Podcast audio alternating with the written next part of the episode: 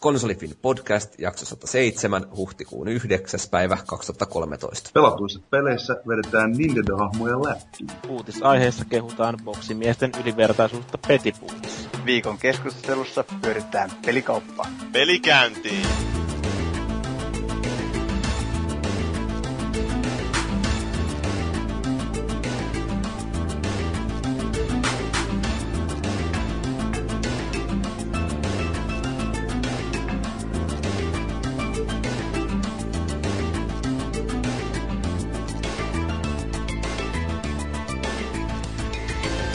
Penis. Se on se suuri elin tuolla haarojen välissä.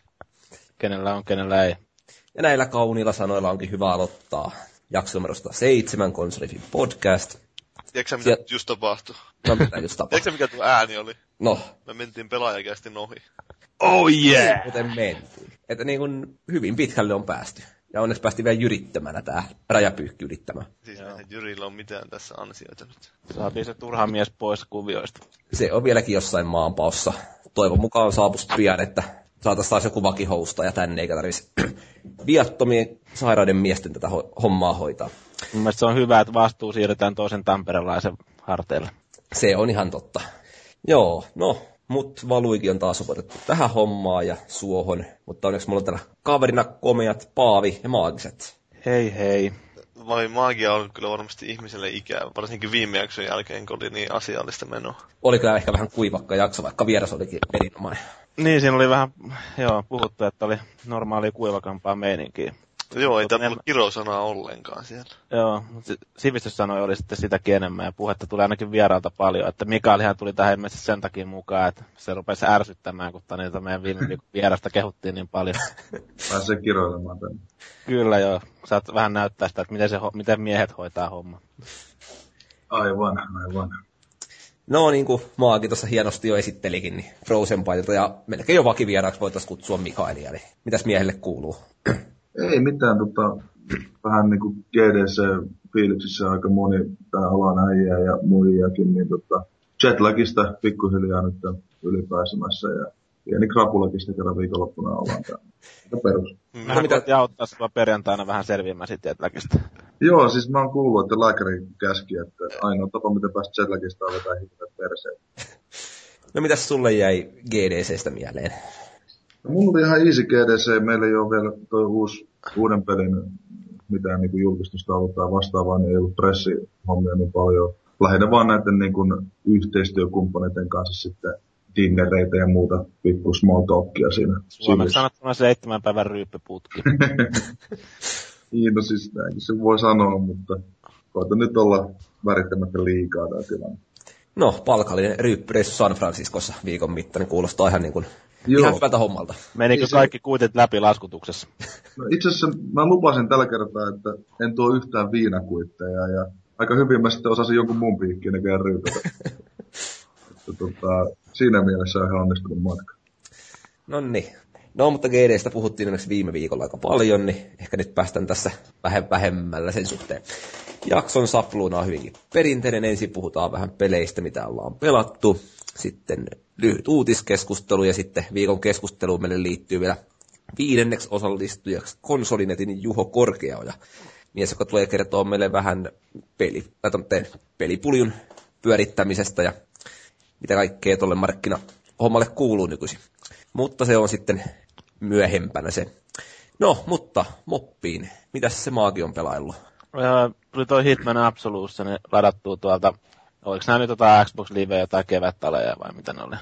Kai ne jotain semmoista. Parikymmentä euroa taisi maksaa, niin se oli semmoinen kipukynnys, että ajattelin, että olisi testailla vähän se, että miltä uusi Hitmani vaikuttaa. Niitä aikaisempia mä oon pelannut varmaan ykköstä ja kakkosta ainakin. Ykköstä silloin joskus PCllä, mä en tiedä tuliko sitä edes millekään muulle laitteelle.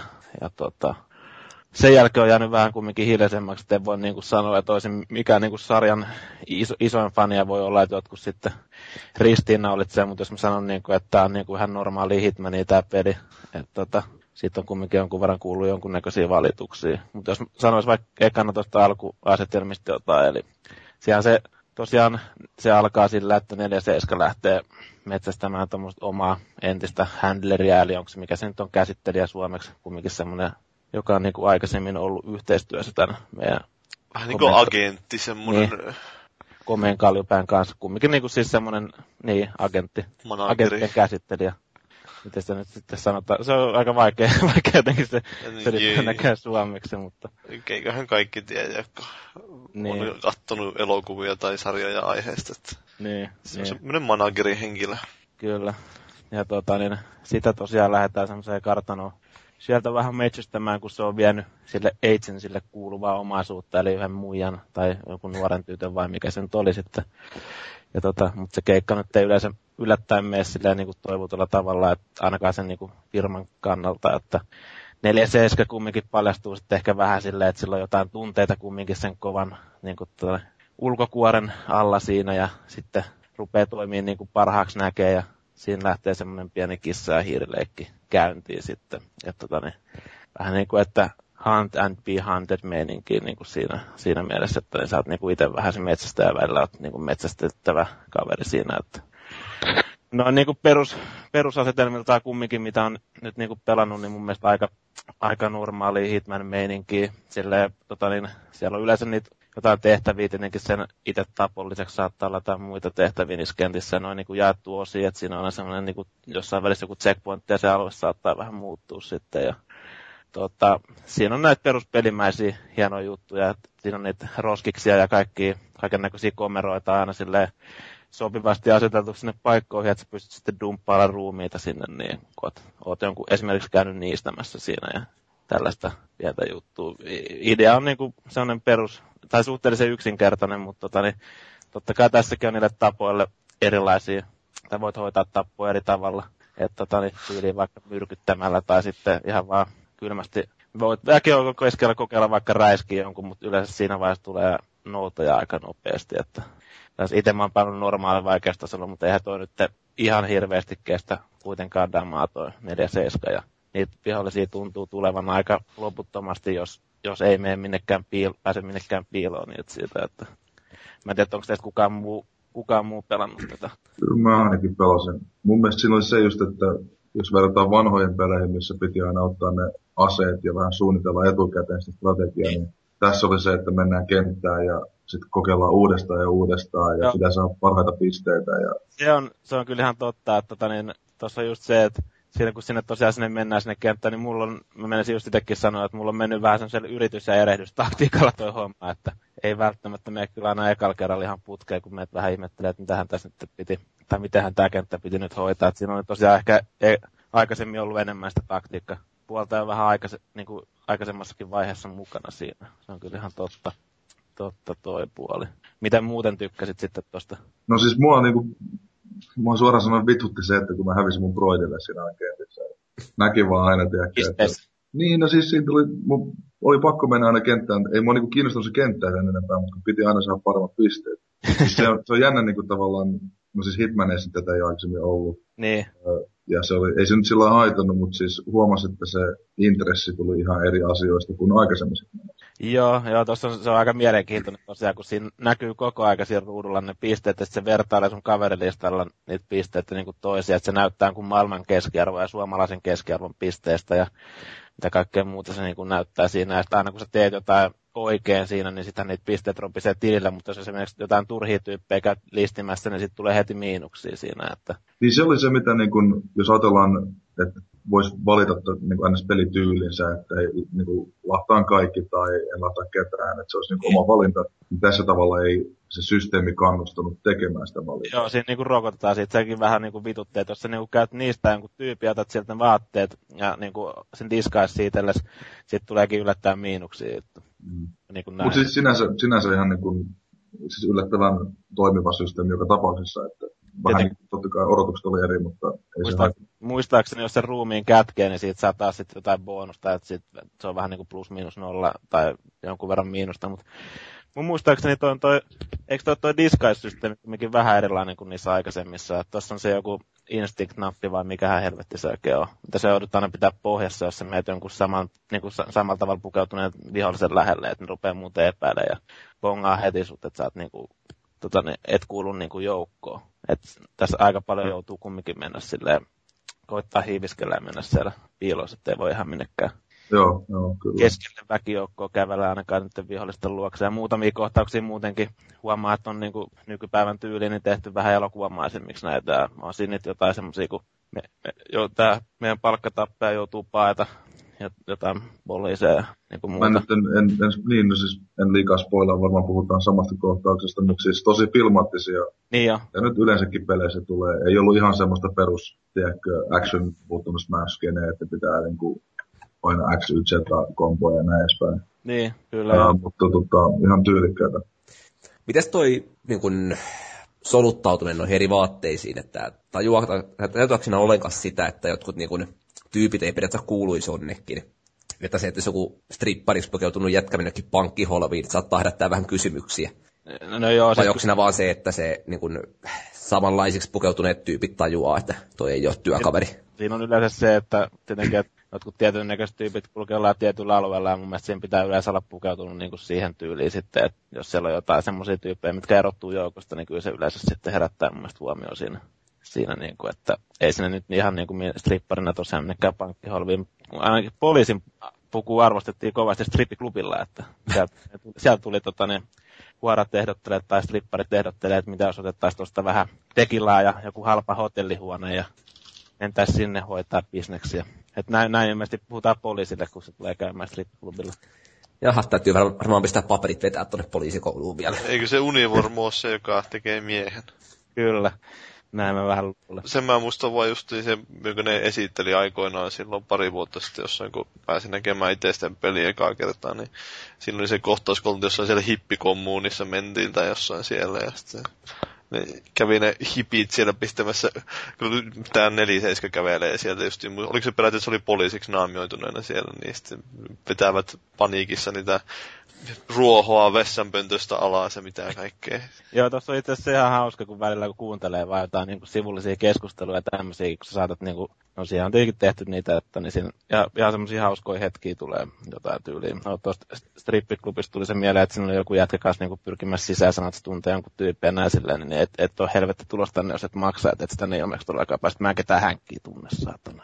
Tuosta on pakko sanoa se, että mäkin muistan kuulen jonkun keskustelun tuossa pelissä. Niin. Se oli just semmoinen, tiedätkö, anekdootti, mitä saattaa niin kavereiden kanssa. Just tämmöinen, niin kuin, että hei, tiesitkö muuten keskustelu. Ja sitten mä muistan samalla viikolla kertoneen sen saman tarinan jollekin kaverille, sillä niin kuin, by the way. Ja sitten mä niin kuin, rupesin miettimään, että mistä mä tämän kuulin tämän jutun. Ja sitten tuli sellainen aha-elämästä, ei helvetti, että tämähän oli pelistä keskustelu, että tämä ei ollutkaan mikään niin kuin, mun kavereiden kertoma juttu, vaan että mä olin niin kuin, oikeasti hängäillyt vaan niin kuin, virtuaali-ihmisten kanssa jossain pelin sisällä ja se oli sieltä tullut. Oi voi voi. Joo. Vähän herätti, herätti. Pitäisikö hankkia oikeita ystäviä? niin, niin, niin, niin. On niin kivoja noin pelissä olevat ystävät. Ne, on- ne ei väitä vastaan. Niillä on hyviä juttuja. joo. Joo, niin on paljon värikkäämpiä juttuja. Joo. Mutta tota, niin sen mä huomasin kans tuossa, niin että teknisesti, niin vaikka onhan toi niin komeen näköinen peli, niin aina muutama otteessa ainakin tuossa boksilla, niin tuo ruudun päivitys niin nyt kähteli aika sillä ikävästi. Että en tiedä sitten, että yleensä se on tietenkin jossain kentän alussa ja näin, mutta sitten joskus kun se käännyt oikein nopeasti tai jotain tällaista, niin pikkasen, niin kuin, pikkasen meni polville ilmeisesti boksi. En tiedä mistä johtuu, mutta tota, et, et, et onko, onko niin vaativaa tekniikkaa tämä Hitman sitten. Onhan ne vanhoja koneita jo, niin en, en tiedä sitten, että pystyykö se aina ihan niin priorisoimaan sitä tossun käyttöä sun muuta.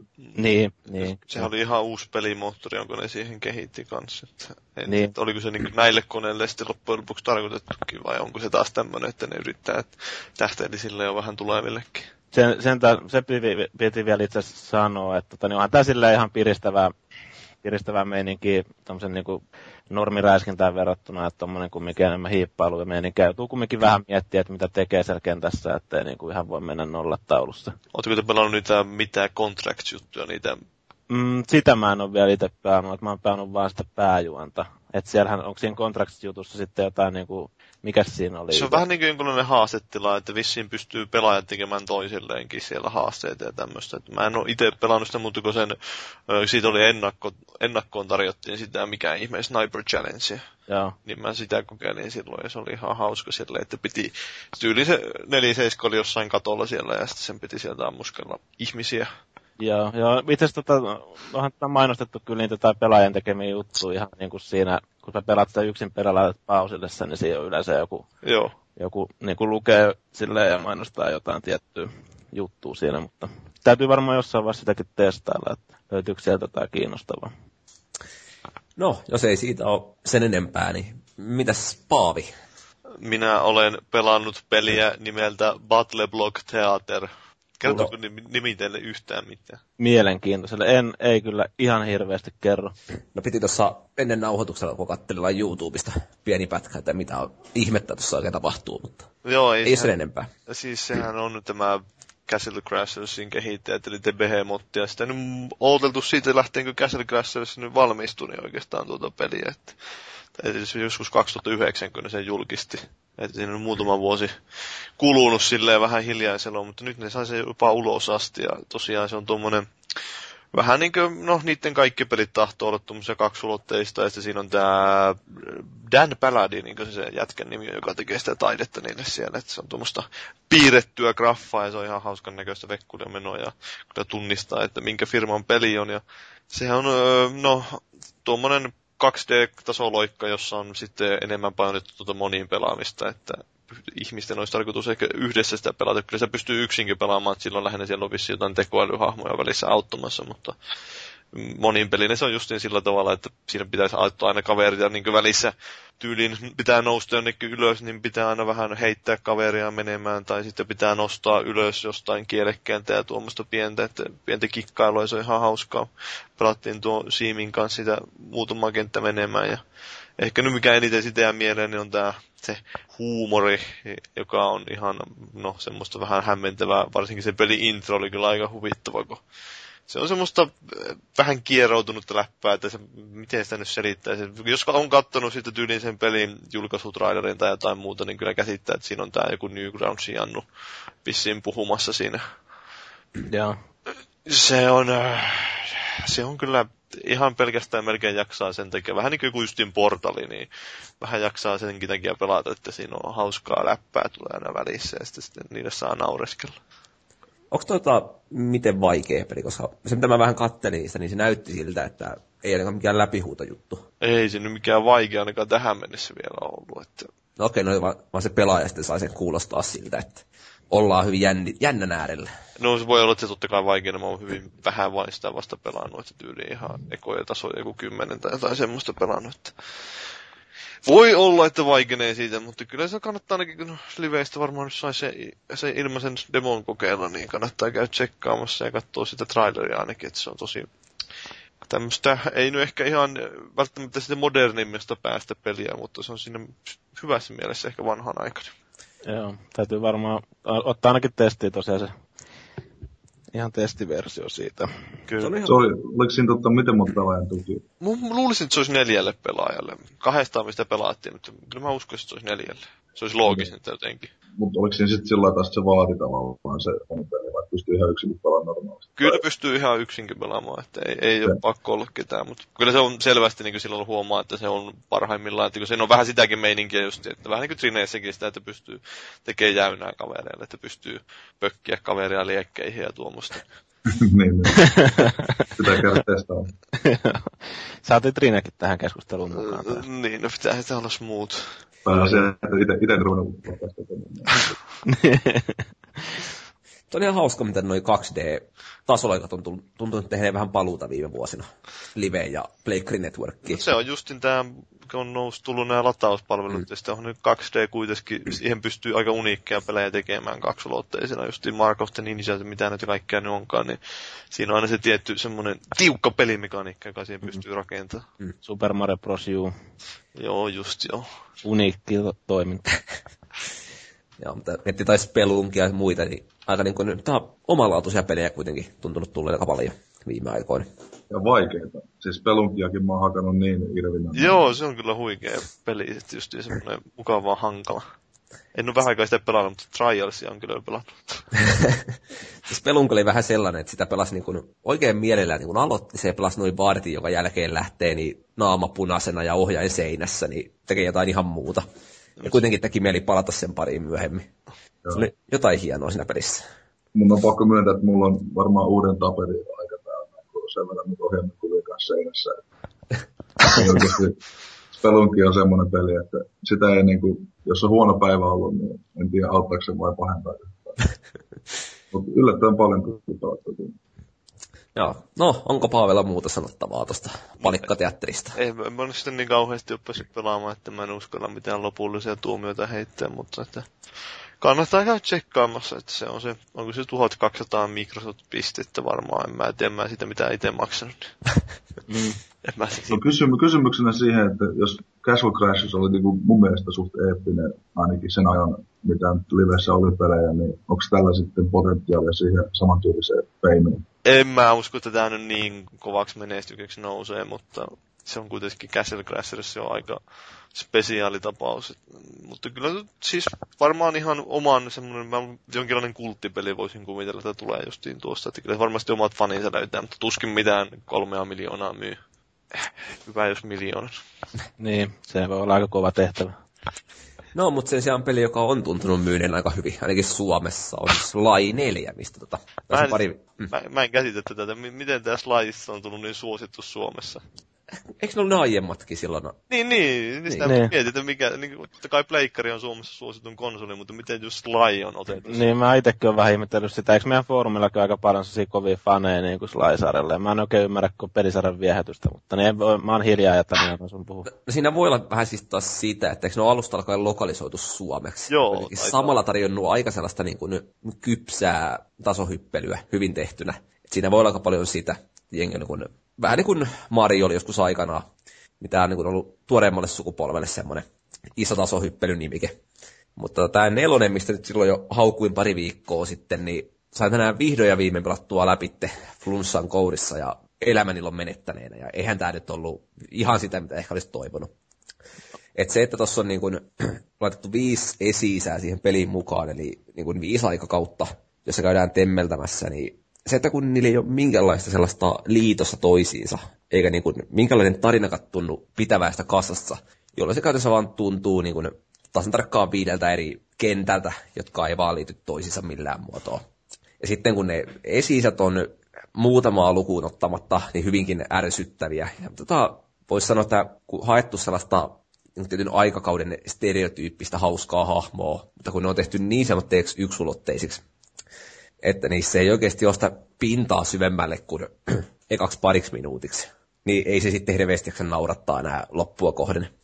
Ja se, mikä on niin vielä päälle liimatumman olosta siinä on tota noin Slain asut. Eli tota, jokaista tässä kappaleesta niin Sly saa itsellensä teen jonkun hassun hauskan asun, jolla on sitten erikoisominaisuuksia. Eli tämmöinen jääkauden talja saa sen loikkimaan petona ympäriinsä ja tota, Robin Hood asu saa sitten ampumaan jousialla, pystyy sitten kulkeen naruja pitki sinne sun tänne ja näin. Niin se, että ne on lähinnä semmoisiin ihan muutamiin ongelmanratkaisutehtäviin tehtyjä, jotka oikeastaan vasta pelin jälkeen tulee sitten, kun viimeisiä aarteita itsellensä. Niin ne tuntuu vähän selatteelta, että ne on niin vasta taas juttu pelin valmistumisen jälkeen, että ai niin, että voisi vähän lisätä tänne peliinkin vielä, että saataisiin lisää pituutta. Ja, ja. No en mä tää aarteita sun muita kerättäviä jaksanut hirveän pitkään sinne näin grindata itselleni, että muutamia keräsin pelin jälkeen, niin sain yli puolet kerättyä kaikesta. Mutta se, ne etenkin aarteet, joita täytyy niin löytää jostain random luolasta ja selkeän niin raahata ne takaisin tukikohtaan ilman, että ottaa osumaa. Missään välissä niin sekin menee semmoiseksi niin pakkopullamaiseksi puurtamiseksi siinä että kun suurin osa niistä aarteista on piilottu etenkin loppupuolella peliä käytännössä yhteen paikkaan, joka jälkeen se on semmoista ees taas ravaamista. Samaa reittiä pitkin, eikä se oikein niin kuin tunnu yhtään miltään. Ja, ja. No sitten tuossa loppua kohteluin kiinnittää huomioon myös siihen, että en tiedä loppuuko resurssit kesken vai mikä, mutta nämä Suomi-lokalisaatio ei enää ihan onnistunut vakuuttaa samalla tavalla kuin alussa. Et se, jotenkin näyttely tuntuu semmoista vähän heittelevältä. Ja, Oletko suomeksi pelannut sen niin kuin? Pelasin ne Vitalla englanniksi ja Pleikkarilla suomeksi. Vuorottelin Joo. vähän molempien välillä. Sai sitä tuntuman molempiin. Ja tota, se, että se loppua kohden tuntuu hetkittäin ihan liian semmoista kirjakielimäiseltä se puhe, mitä jotenkin tämä helvetin kilpikonna Bentley heittää siinä. Ja noissa nämä sivuhahmot on mutta ihan toinen juttu, että tehkää nyt ne Bentleylle ja Mureille jotain, että kun alkaa vaan hajottaa siinä kohtaa, kun tajuaa, että joutuu pelaamaan niillä edes hetken aikaa. Mm. Lihamylly. Lihamylly olisi erittäin sopiva kohtalo niille kahdelle. Toivon mukaan sitten Sly kun semmoinen luultavastikin tulee, niin ei tarvitse meitä paljon ihmetellä, mutta pahoin pelkään, että eiköhän ne siellä taas ole. No eikö ne sinne Far Cry 3 ainakin pistetty lihoksi niitä kilpikonnia? että jos sieltä tulisi vähän lainaille. Joo. Mutta tavallaan tuossa on vähän pitkin peliä semmoinen fiilistä. Se on toi tekijätiimi Sansaru Games ollut ehkä vähän liikaa fani tolle sarjalle aiemmin. Ja sitten lähdetty niinku polkeen liikaa niitä samoja polkuja, mitä toi, toi vanha studio teki siinä. Sucker Punch. Joo. Mm, että... Tässä on yleensä just se pelko, kun toinen siirtää sen jonkun niin sanotun kovan pelisarjallekin toiselle firmalle, niin ei siitä välttämättä. Sitten tulee vähän niin kuin sellainen samantyyppinen, mutta ei kumminkaan sitä josta samasta rautasta tatsia välttämättä enää siinä sitten. Että... Olisi voinut ihan ronskisti ottaa vaan vähän lisää niin, mutta omia oikeuksia siihen touhuun ja ehkä vetää vähän överimmäksi sitä toimintaa. Se on ollut vähän hauskempaa, mutta täytyisi tuossa arvostelu kirjoittaa vielä, mutta ei, ei oikein vakuuttanut. Arvosana 2 kautta 5. No se on varmaan hyvin lähellä sitä. No, voin sen kolmannen tähden ihan vaan siitä, että se crossplay-ominaisuus on tehty niin hyvin siihen. Mä ajattelin, että pelisarjan nimestä. Mä ajattelin, että siitä, että se on suomennettu. Ei, sitä nyt viitin, tai hirveästi lisäpisteitä. Se viivästyttivät julkaisua vissiin, oliko puolitoista kuukautta sen takia. Oliko se käännöksen takia? No ei kai sitä kukaan koskaan kertonut, mutta hyvinkin ilmeisesti tämän takia.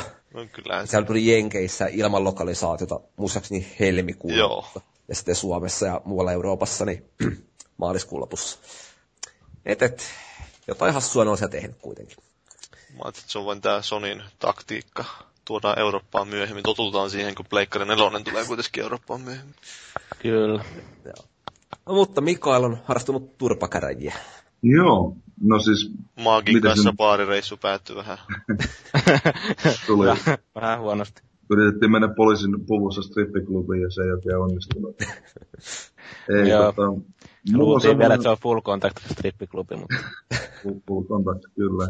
MMA-tyyli. Joo. Tota, ei, siis mä oon Smash Brothersia pelannut uh, opiskeluajoista, siis käytännössä kaikkia versioita, eniten ehkä tota Gamecube-versiota, siinä on tullut noin 3000 tuntia lokattua sisään ja nyt sitten vieläkin ehkä kerran kuukaudessa, pari kertaa kuukaudessa tulee kaveriporukan kanssa pelattua sitä ja enää nyt en ole niin hyvä kuin aikoinaan. Niin Tuossa oltiin tosiaan, siis maagiset kanssa oltiin baarissa pyörähtämässä, mun broidi tuli sinne ja se oli mulle vähän rahaa velkaa ja rupesin sitten uhkailemaan, että lyödään vetoa Smash Bros. pelistä.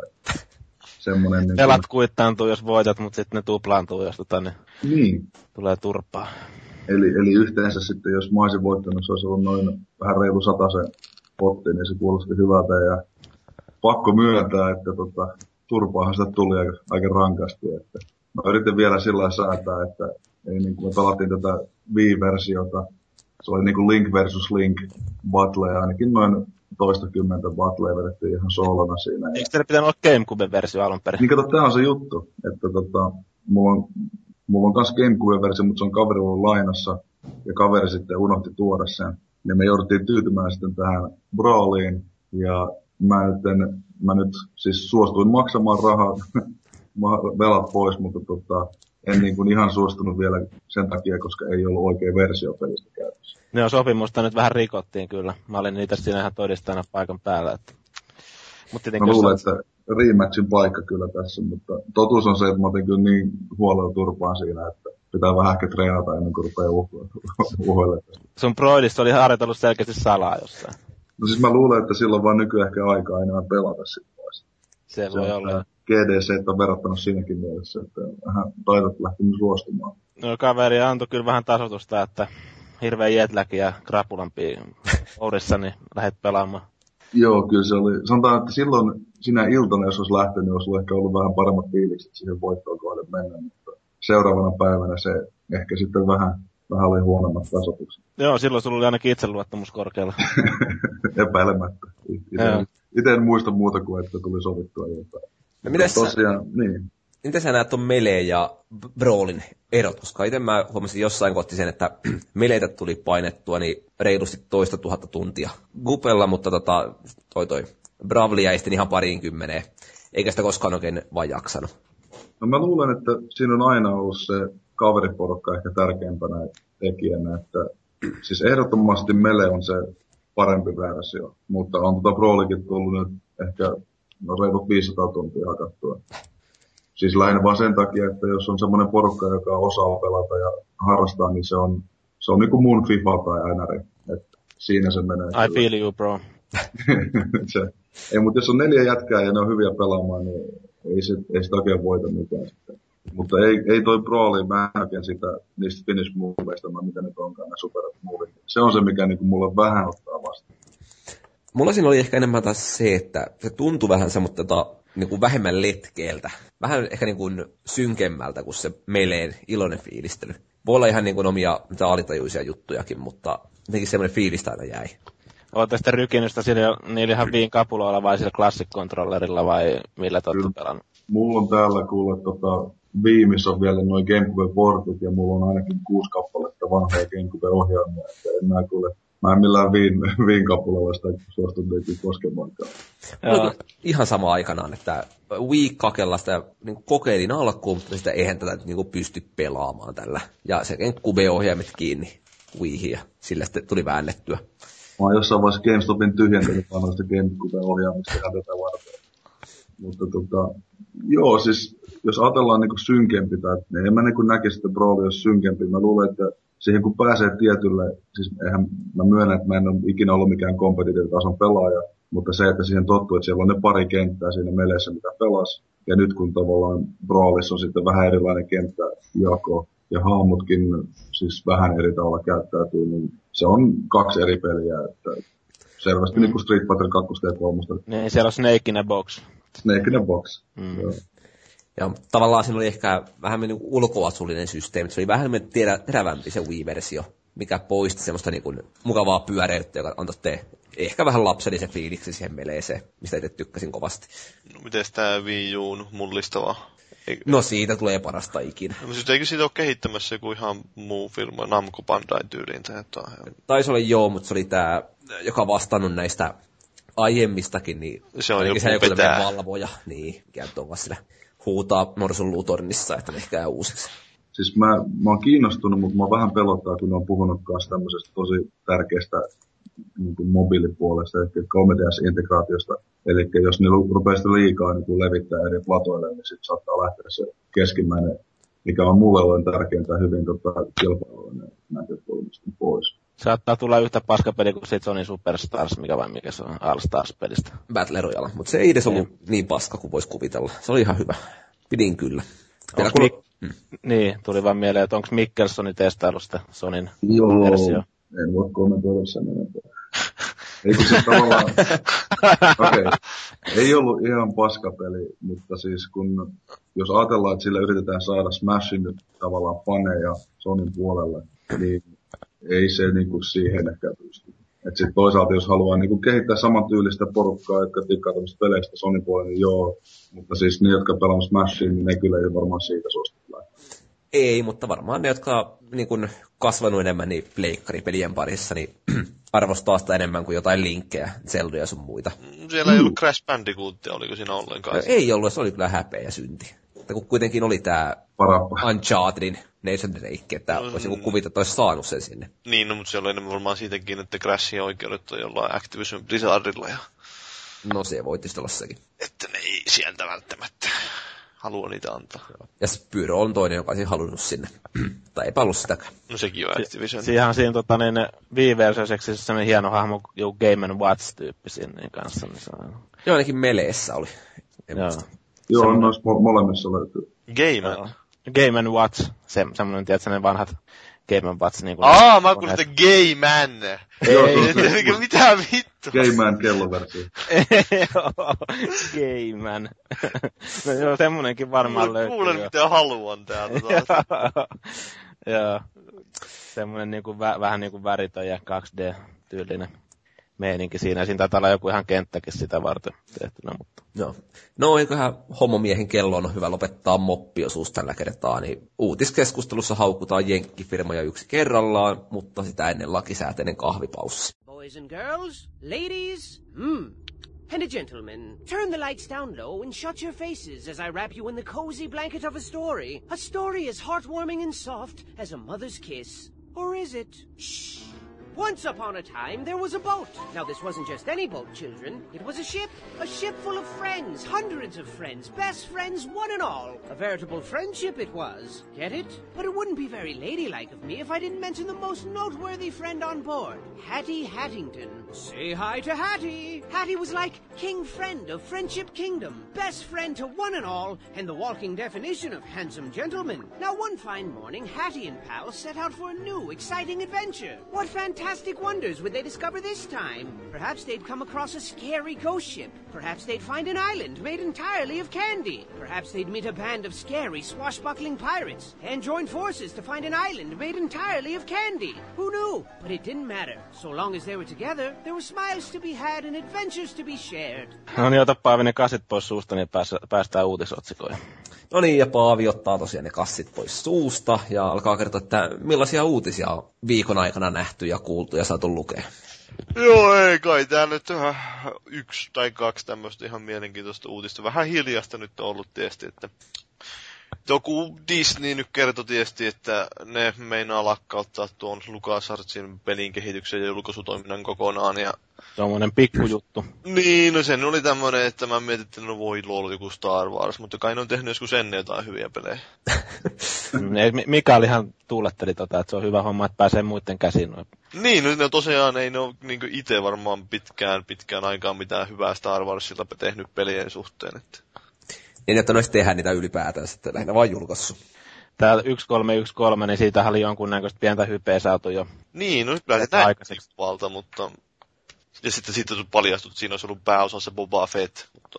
Joo, mutta eikö sulla Mikaelilla oli tähän aika painavaa sanottavaa? Keskusteltiin No no, siis- perjantaina.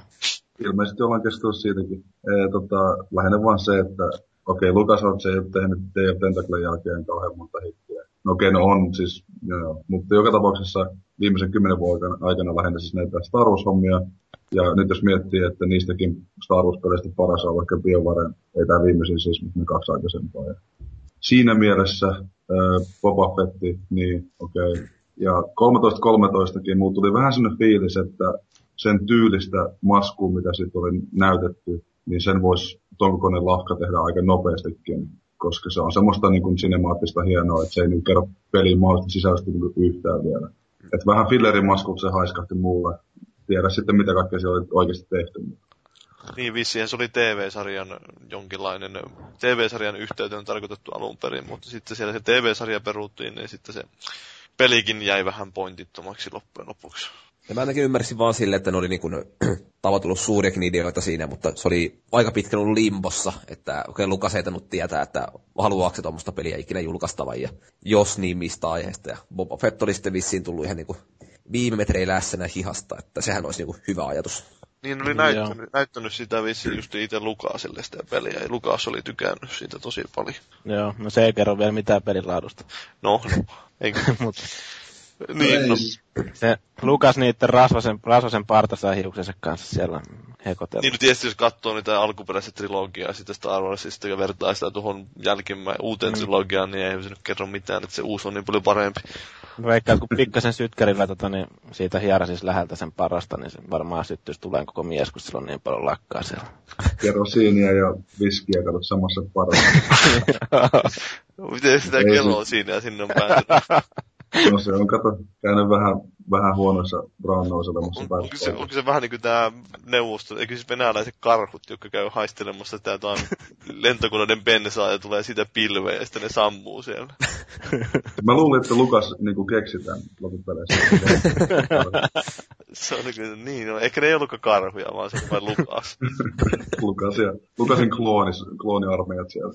Joo, aika... Oikeasti tämä niinku Boba Fett-juttukin, niin se nyt kuulostaa just siltä, että pitäisi nyt jotain mätkiä sinne, mikä myy. Ja se, että ollaan sanottu, että on johonkin televisiosarjaan, mistä ei ole kumminkaan mitään siis muuta kuin huhuja kuultu.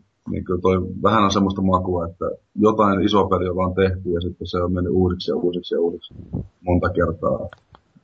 Tavallaan niin kuin design-puolella vaan sellainen kuin scrapätty ja jatkettu jotain tyhjän päälle. Mm. Vähän niin kuin moni muukin peli, mitä tässä on nähty Mm. mm. Mm, Kyllä se tos, tosiaan Mikä? no joo. No, ei, niin. ei, ei, Sieltä halua. isketään heti mies lähti pois linjoilta saman tien. Joo, Mutta, mun pitää leikata toi. niin, niin, niin tää, ää, tosiaan ne lisensoi jatkossa noita pelejä siis, tai näitä niiden sarjoja, että muut firmat voi sitten julkaisijat tehdä ja kehittäjät niistä pelejä. Että en tiedä, saanut nähdä, että mitä sieltä sitten, onko ne tekemässäkin jotain. Kun Tuntuu, että Disneyllä ei ole kyllä tuo pelin kehityspuoli ollut oikein hyvässä handussa. Ei oo, ei oo. No, mutta tässä kohtaa se oikeastaan ymmärtääkin, koska tämänkin ne taisi niinku perustella lähinnä sillä, että ne kai suunnittelee jotain Boba Fett-elokuvaa. Ja tietysti jos sä pistät elokuvan leffateatteriin, joka on nimellä Star Wars, niin käytännössä se vaan printtaa rahaa Disneylle. Kun taas tämmöinen peli, niin kuitenkin aika riskaabeli sijoitus, eikä varmaan tota, mitenkään mammuttimaisia voittoja. Se on ollut mielenkiintoista tietää, että missä vaiheessa tuo on oikeasti ollut kehitys tuo peli, että onko se oikeasti mennyt niin kuin täysin uusiksi, niin kuin Mikaeli sanoi, vai että onko se oikeasti siellä saanut jo jotain aikaiseksi, mutta en tiedä sitten, että Hmm. voi olla, että ei välttämättä kovin pitkälle. Siis mä, mä itse siis epäilen oikeasti, että se on tämmöinen Doom 4, mikä, tai siis DNF. Sama tarina, tiedätkö, että jotain hienoa tehdään ja homma kusee ja puolet lähtee firmasta ja siis toi, toi devaaminen on aika raakaa duunia kyllä joskus. Mm. Siellä ei aina, aina kaikki mene ihan niin kultaisesti. No tommosena jo, jopa tommonen ei-luova markkinamies ymmärtää sen. Niin, no siis kyllä siinä niinku kattelee meidänkin splottituotantoa, niin ei se aina ihan putkea. Joo. Mutta tota, en tiedä, siis totta kai mä haluaisin nähdä Battlefront 3 ja jotain muutakin tähtiöistä pelejä, niin kyllä mä niinku tikkaan ideasta, että jaetaan lisenssejä sitten vähän ympärissä. Joo, nimenomaan se kuulostaa tuossa ihan lupaavalta, että jos ei tällaisiin niin kuin tuoreisiin aiheisiin saa mennä, niin kuin Boba Fetti, josta voidaan tehdä elokuvia. Tai kenties joku Battlefront 3, joka menee näihin niin kuin jo nähtyihin kohtauksiin, tarjoaa niihin tätä suuria tappelukohtauksia. Ja niin kuin hetkiä vaan videopelinäkin, niin kyllä se kiinnostaa. Ja Battlefront 3 on ennen kaikkea, että sen kun toisivat markkinoille, niin kusisin hunajaa ja pistäisin ennakkotilauksen vetämään. niin, no siis, mä oon aika samaa mieltä täällä, että Battlefront 3 on aika, aika hitti. Niin, no Battlefrontihan justiin näitä pelejä onkin, että sitä on käynyt moni firma vissiin tekemässä, mutta kukaan ei oikein saanut sutastua loppuun asti.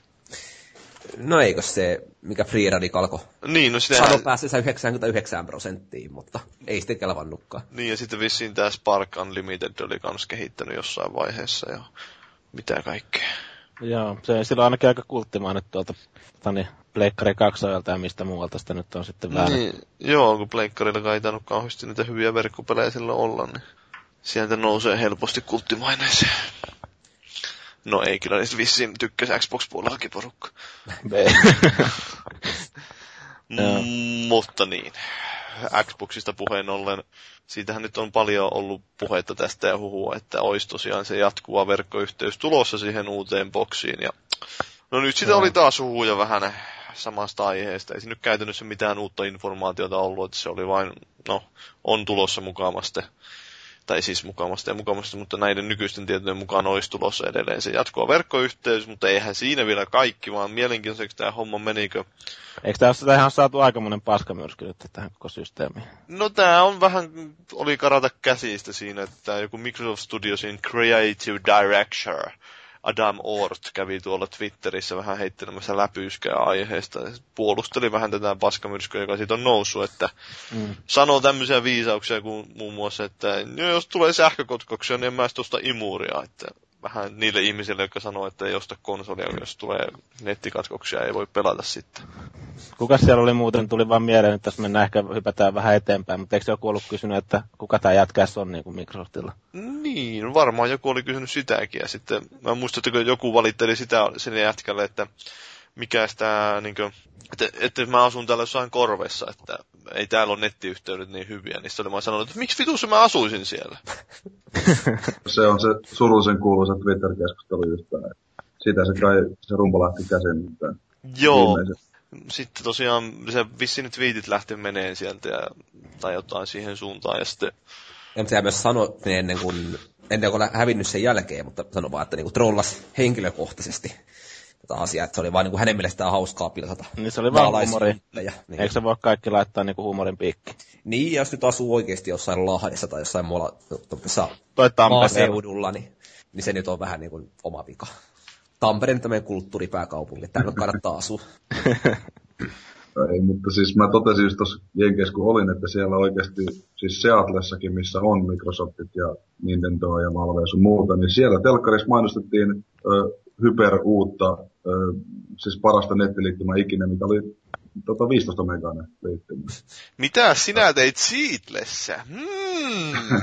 On käynyt Kävin, viero, kävin lomailemassa. on vähän Valven tota, niin noita, Minä tai en sitä mennä mitään. Gabe Newellin kaksosleukaa. Lähti ihan väärään suuntaan tai keskustelulta. Gab- Gaben tätä puukokoelmaa käynyt ihastelemassa. Niin, kyllä mä kuulin siis... että Gabe oli rollaattorilla vedellyt sen ympäri. Lähinnä siis vaan, että Microsoftihan kanssa Seatlessa. Niin on. Microsoft puhuttiin tässä. Niin. Ei, mitäs jos, mitäs jos tämä Microsoftin nyt tämä koko huhu on sillä niin kuin vaan huhu ja sitten ne ilmoittaakin siinä releasessä, että hei, että nyt uusi hieno feature, että pystyy pelaamaan offlineissa. Niin, niin sitähän se tietysti spekulointikin, että ne tässä sitten kääntää tämän tilanteen, että joo, ei meillä mitään tämmöisiä ole, että me ollaan niin hyviä jätkiä. Mun mielestä vähän käsittämätöntä, kun jotkut niin kuin, sanoo, niin kuin, että se olisi pitänyt kieltää niin kuin, heti suoraan, niin kuin, että ei meillä ole tällaista, jos, jos sitä ei niin kuin, ole oikeasti tulossa siihen, niin kun ne ei kerran niin kuin, virallisesti julkistanut yhtään mitään, niin miksi lähtisi kommentoimaankaan mitään tuommoisia Niin, siis mitä heitellään tuolla. Anteeksi pyynnöhän tästä virallisesti esitteli tästä miehen puheista, tämä Ortin puheista, mutta Niin. siinä ei tosiaan sitten kommentoitu mitenkään sen tarkemmin tätä tilannetta. Sanoivat vain, että no, me olemme erittäin kuluttajalähtöisiä ja kuluttajalähtöinen yhtiö ja, ja, ja niin poispäin. Niin, että ei siellä voi samalla tavalla kuin Dana White vaan hau- haistattaa kaikille, jotka on eri mieltä sen kanssa, että haista vittu jätkää. Että tota, se, jokaisen firman pomot tai jotkut edustajat ei pysty samaan kuin UFCssä. Se olisi aika jännää, jos toi pitäisi paikkansa. Onhan se nyt vähän niin kuin yliammuttu tämä kohu tosta noin, että kuinka niin kuin iso asia se oikeasti on, vaikka se olisi koko ajan verkossa. Mutta se, että jos jotkut, joku Anonymous tai joku tällainen hacker olisikin liven seuraavaksi toi jälkeen, niin sitä olisikin vähän ihmeissään, että mitäs helvettiä. Mm. Kyllä mä enemmän pelkään niin kuin sen puolesta, että pysyykö tämä mun Sonaran netti pystyssä, että pysyykö mä pelaamaan mitään Mm. sen jälkeen. Mutta Niin, sehän tosiaan näin se huhujen mukaan se systeemi toimisi ainakin tällä hetkellä sillä tavalla, että, tai tuorempien tietojen huhujen niin mukaan, että tyyliin kolme minuuttia, kun siinä oli se thresholdi, että jos kolme minuuttia on netti poikki, niin padam, peli se on, se on, se on tietenkin auttamatta liian vähän, mutta Et se on joo vähän. Mulla tuli ainakin semmoinen fiilis, että nyt kun toi huhu tuli ulos just tämän SimCity-fiaskon jälkeen, niin se niin kuin tavallaan massan mielipiteet siitä vähän niin kuin vaikutti myös tähän näin. Jos SimCity olisi ollut hirveä hitti, eh, no siis todennäköisesti oli vähän sitä vastaan, mutta kumminkin, että jos olisi ollut vähän erilainen ilmapiiri, niin se, tämäkään ei olisi niin iso ongelma. Kyllähän tästä oli puhetta jo ennenkin sitä SimCity launchia kyllä, että ekan kerran se Niin. muistaakseni oli tuossa alkuvuodesta justiin. niin, ja niitähän tämä kiinnostaa niitä tyyppejä, jotka on laittanut Pleikkari 3 ennakkotilauksen vetämään tähän. Tai nelosen. Niin, se nelo. niin, niin, niin. Ei kun sä puhut siitä Brasilian markkinoista nyt. Mä oon sieltä osamaksulla ja varannut. Joo. Mutta siis okei, okay, minkälainen taas Pleikkari 4 tulee olemaan, että onko siitä mitään, eihän siitä ole tullut mitään, onko se ollut mitään julkista vielä? Kyllähän siellä ainakin tämä tota, Sonin pomo vähän vinoili tästä aiheesta siihen malliin, että olisi aika outoa, jos ne pakkoliven, tai pakkonetin siihen kyytipojaksi. Mitä se sinne laittokaa Twitteriin, että anteeksi, kesti näin kauan kommentoida tätä, mutta netti oli poikki tai se tällaista. sehän on se Gus Hirain, tää fake twili. Se trollitunnuste? Joo, se, Ja asia se, no niin, no, sehän meni hyvin se on kyllä, niin sillä on ihan hyviä läppiä, että siinä on joskus, sillä mä muistan silloin, kun se soitti tai pisti twiittaa niin sille Xboxin viralliselle tuelle, ja sitten ne otti sen ihan vakavissaan siellä, ja sitten sai se trollaille just sinne, mitä jos minun, minun on nyt tämä koko huoneeni on liekeissä täällä, ja se oli ihan, no, mutta Joo, joo, toi oli kyllä ihan silleen hauska, ihan hauska läppähän oli, että sori, että en pysty päässyt kommentoimaan aikaisemmin, kun oli netti poikki, mutta tota, ne, joo, mm. kyllä. Mutta on toi vähän silti semmoinen, että ei se nyt olisi niin iso asia, vaikka toi olisikin totta. Et kyllähän tässä enemmän tässä vaan maalataan kauhukuvia, että sitten kun netti on katki taas kolme viikkoa putkeen, niin kaikki on Ei, perseellään. mutta siinä on se varmaan kans sitten mietitään, että jos katsoo just näitä boxinkin myyntilukuja ja sitten toisaalta kuinka paljon liveissä käyttäjiä, että siellä on aika paljon semmoisia, joita ei ole kutkettu ollenkaan nettiin. Niin, ja, ja jos miettii sitä, että se on niin kuin nettisidonnainen ja niin kuin siihen palveluun sidonnainen, se, ne sun koko pelikokoelmassa, niin mitä sulle käy, jos sä oot ostanut satoja pelejä tyyliin ja sitten jossain vaiheessa vaan lyödään serverit kiinni, niin hups. Mm. No se olisi aika niin kuin outoa, jos Microsoft joskus oikeasti sammuttaisi niin kuin yksin pelien osalta palvelimet. Mm. Et varmaan monin pelit katkee vastaisuudessakin enää kolmen vuoden sykleissä, miten ei se vetänytkään. Mut mikä tässä on niinku syy taustalla? Onko se nyt sitten oikeasti vaan piratismin vastainen juttu vai näettekö te jotain muutakin semmoista oikeaa syytä? Varmasti siinä on osittain se justiin, että halutaan torjua sitä käytettyjen pelien myyntiä tai sitten piraat- ja piratismia ja sitten toisaalta se, että halutaan ajaa ihmiset sinne verkkoon, jotta ne voi myydä niitä mainoksia ihmisille. Mm. Et se on varmasti, mä veikkaan, että se on kuitenkin aika merkittävä osa niiden bisnestä siinä. Ja onhan tuommoinen Always On tietenkin siinäkin ihan käytännöllinen, että niinku, sitten hän pystyisi käytännössä koko aika lataa silleen sivussa ne kaikki päivitykset, kun se konsoli on koko aika sinne nettiin, vaikka se olisi niinku kytketty tyyliin silloin, kun se on pois päältä, niin jollain tavalla niinku kommunikoi siinä niin, ja niinku hoitaa ne siellä taustalla ja jotain muuta. Kuluttajille hienoja asioita, mutta on varmaan just tuo mar- mainos, mainospuoli ja kaikki tuommoinen aika iso osasta. No siis sen itsekin tuossa näkee, että kyllä se Xboxilla aika paljon mainostaa, vaikka maksaakin sitten Goldi live-palvelusta, niin hyvin siellä niitä mainoksia löytyy. Joo, ja ne vissiin kerran aika paljon massia siitä. Että ei ole mitään huonoa bisnestä se mainostuminen. Varsinkin ne just tuommoiset kohdennetut mainokset sitten, niin se olisi aika... Mm. Suomessa Varmaan. se totta kai vähän erilainen näkyy kuin jossain Jenkeissä, että Jenkeissä se on vähän tätä suuren maailman menoa enemmän. Joo, to, niin kuin huomaa tuossa nykyiselläkin boxilla, niin jos sä tota, tiettyä peliä pelannut, niin sit sulle siinä tota, niin dashboardilla jo niin kuin mainostaa jotain, jotain pelejä kanssa, että niin kuin, jos sä oot tykännyt tästä, niin sä voisit tykätä näistä peleistä. Että käyppä kokeilemassa. No mites, hei luulette nyt sitten, kun tähän päästään, että keskustelu mun mielestä on mennyt siihen suuntaan, että PS4 tulee olemaan hardcore ja sitten Xbox 7, mikä onkaan, tai loopi, niin se tulee olemaan sitten enemmän semmoinen massa Wii U-tyyliselle yleisölle tehty juttu. Onko tässä mitään peräteinää? Ja sopiiko se tähän näin Always Online? En mä usko, että se sopii siihen millään muotoa. Että he, ne on, niin kuin, Always Online kuulostaa enemmän sille, mitä ehkä niin kuin, tosi pelaajat haluaa itsellensä jotka muutenkin pitää sitä verkossa, ei ole niin iso asia niille.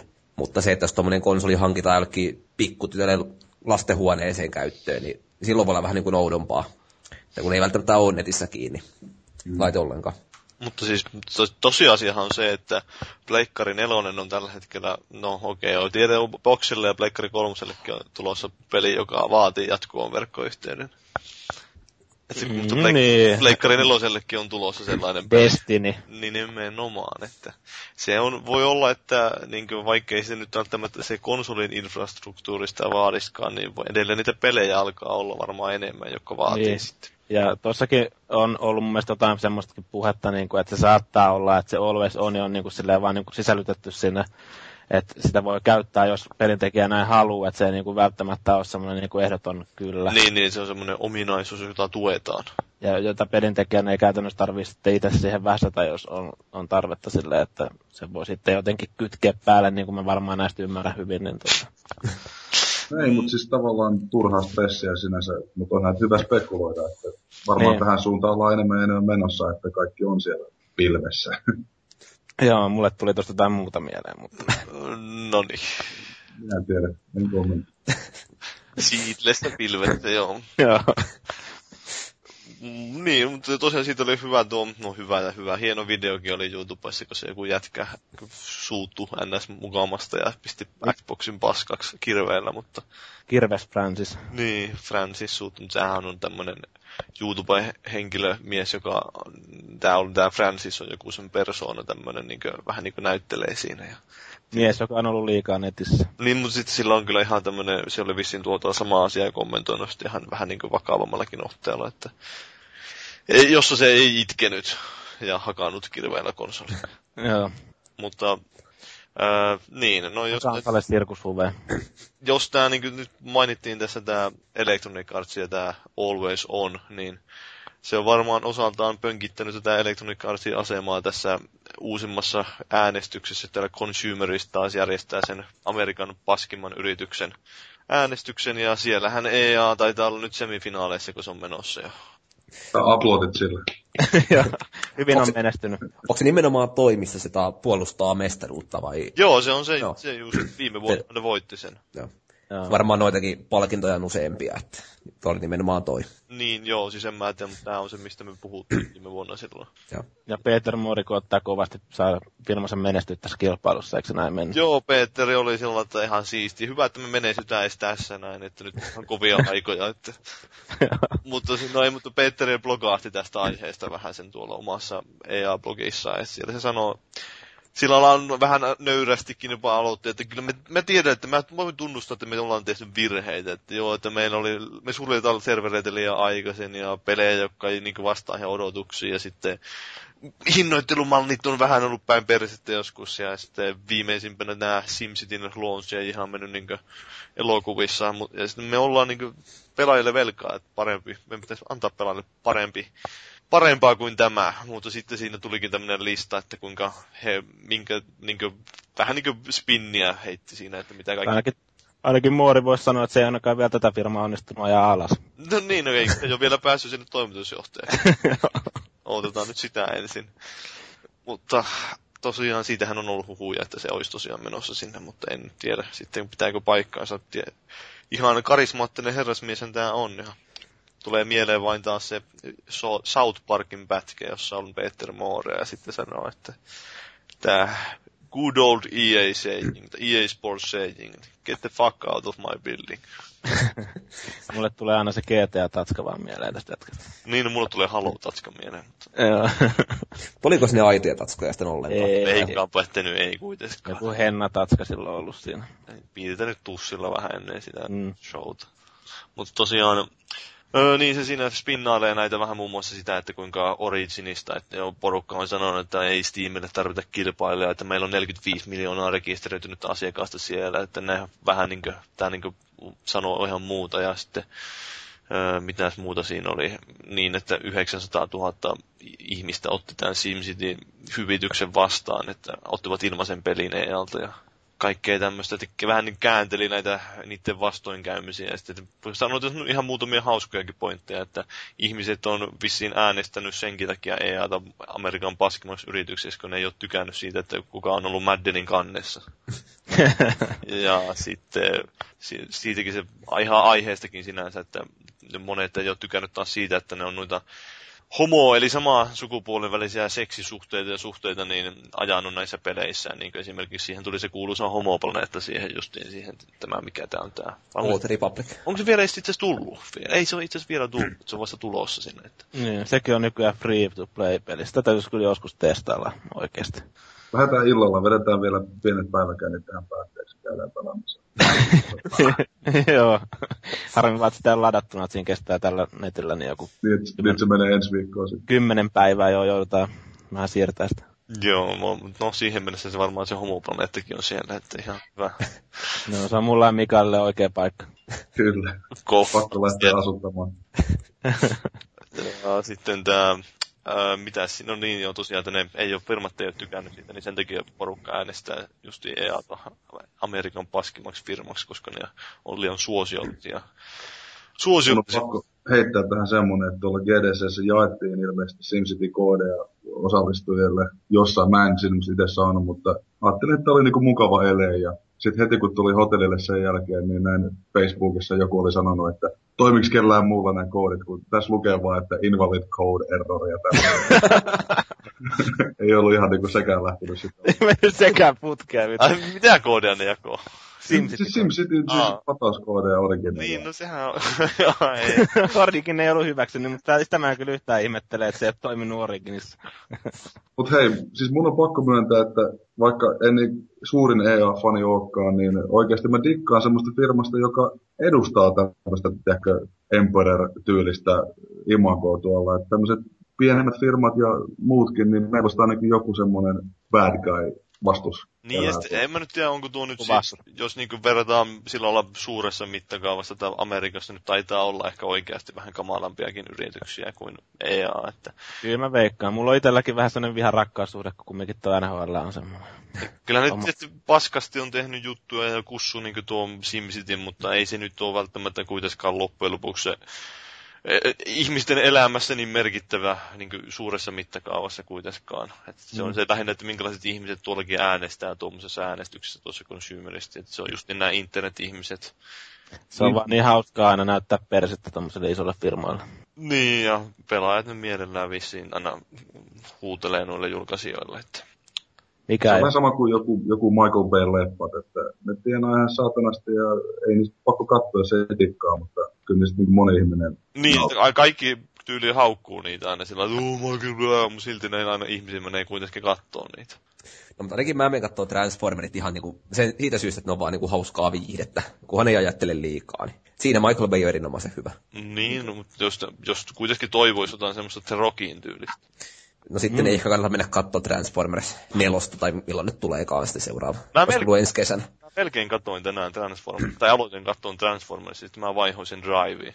onko se Drive on muuten loistava leffa mun mielestä. Se on ihan hyvä leffa. Joo. Se, mä itse silloin, tää nyt menee ihan taas ohi tai niinku tangentille tää homma, tota, tota, joskus silloin, kun se tuli leffateattereihin, mä muistan milloin se tuli, niin mentiin jonkun friendin kanssa ihan niin kuin sokkona katsoa, sitten ei ollut mitään tietoa koko leffasta muuta kuin sen nimi sitten silleen. Niin se oli semmoinen ihan positiivinen yllätys kyllä, niin kuin silleen yllättää itsensä, että Ihan hyvä musiikkimaailma sinänsä, että mä joo. sillä vähän hämmennyin, kun alkoi soida tää Kavinski justin Night Call siinä alussa. Että, "Aa, mitä, jäikö mulla Spotify päälle vai? Oli se saatu sille ihan niin kuin, tosi tunnelmalliseksi se Joo, ja ei mikään niin kuin, ehkä lasten elokuva ole. Mä en tiedä kyllä minkä takia säkin siitä tykkää, että siinä oli Kristiina Henriks. niin, niin Kristina Henriks oli jo siinä hikisessä hupparissa vai missä se oikein oli siinä. Mutta, Joo, sit, Oliko sekin siinä? Ei. oli, oli joo, siellä oli vähän noin hinkit hionnut siinä. Ai niin joo, nyt mä muistan, nyt mä muistan. Breaking Badista oli tää se Walter White oli siinä ja Joo, Mutta tuommoiset. takaisin EAhan, niin tota, kyllä EAkin tekee siis hyviä pelejä joskus. Niin, kyllä, ne tekee siis NR. Hetkinen, mikä olisi hyvä peli? En mä tiedä. Tiger Woods on aika hyviä. FIFA on vissi ollut ihan jees. Tiger Woodsin 18 reijän kierrokset. Niin. Brunks. All in one. No, mutta ei nyt kehuta sitä FIFAa ollenkaan, koska Pessi on paljon parempi. No kyllä tää on taas niin väsynyt. Tää Pe- Se on. Pessi oli silloin niin kymmenen vuotta sitten vielä kovaa sanaa, mutta... Pessi on aina parempi. Mun on pakko nyt tähän, siis Chillinkohan on EAN firma nykyään, eikö se? Niin ne taisi ostaa sen, joo. Okei, okay, koska siellä Jenkeissä taas GDCssä oli semmoisia paitoja. Ne jako ilmaiseksi joka kulmassa semmoisia paitoja, missä lukee niin kuin 0% man, niin- tai 0% the man ja 100 prosenttia the niin kuin Indie, mikä niin kuin mulle oli sellainen Indie-tyyppisenä vähän sellainen heti, että jee, tässä on joku Indie-juttu menossa. Ja sitten kun mä kuulin, että se oli Samsungin ja Chillinkon tämmöinen kampanja, missä ne yrittää saada niin kuin Indie-äijää sinne Samsungin uuteen app-kauppaan niin kuin mukaan, niin mulla meinasi pimahtaa siinä sitten niin kuin viimeisen kerran tämä homma. Megakorporaatiot siellä. Niin, niin tavallaan, niin kuin, että, että niin kuin ruvetaan nyt verottamaan sillä, että viedään sekin ainoa sielun jyvä, mikä meillä on pienillä ihmisillä ollut, niin tota, käännetään sekin meitä vastaan sitten. Mm. Mutta toisaalta ehkä nekin on vaan huomannut, että pienet firmat osaa tehdä hyviä pelejä ja meidän pakko saada jostain hyviä pelejä. Näinpä. Kyllä. Ja, ja India on muodikas sana. Niin on sillä ne varmaan ratsastaa sitten. Se on se uusi hipsteri juttu täällä. Kyllä. Sunkin olisi mennyt kulkea semmoista kunnon hipster-lasit päässä siellä. Niin ja... Mä olisin saman tien myynyt sieluni chillinkollekin sitten.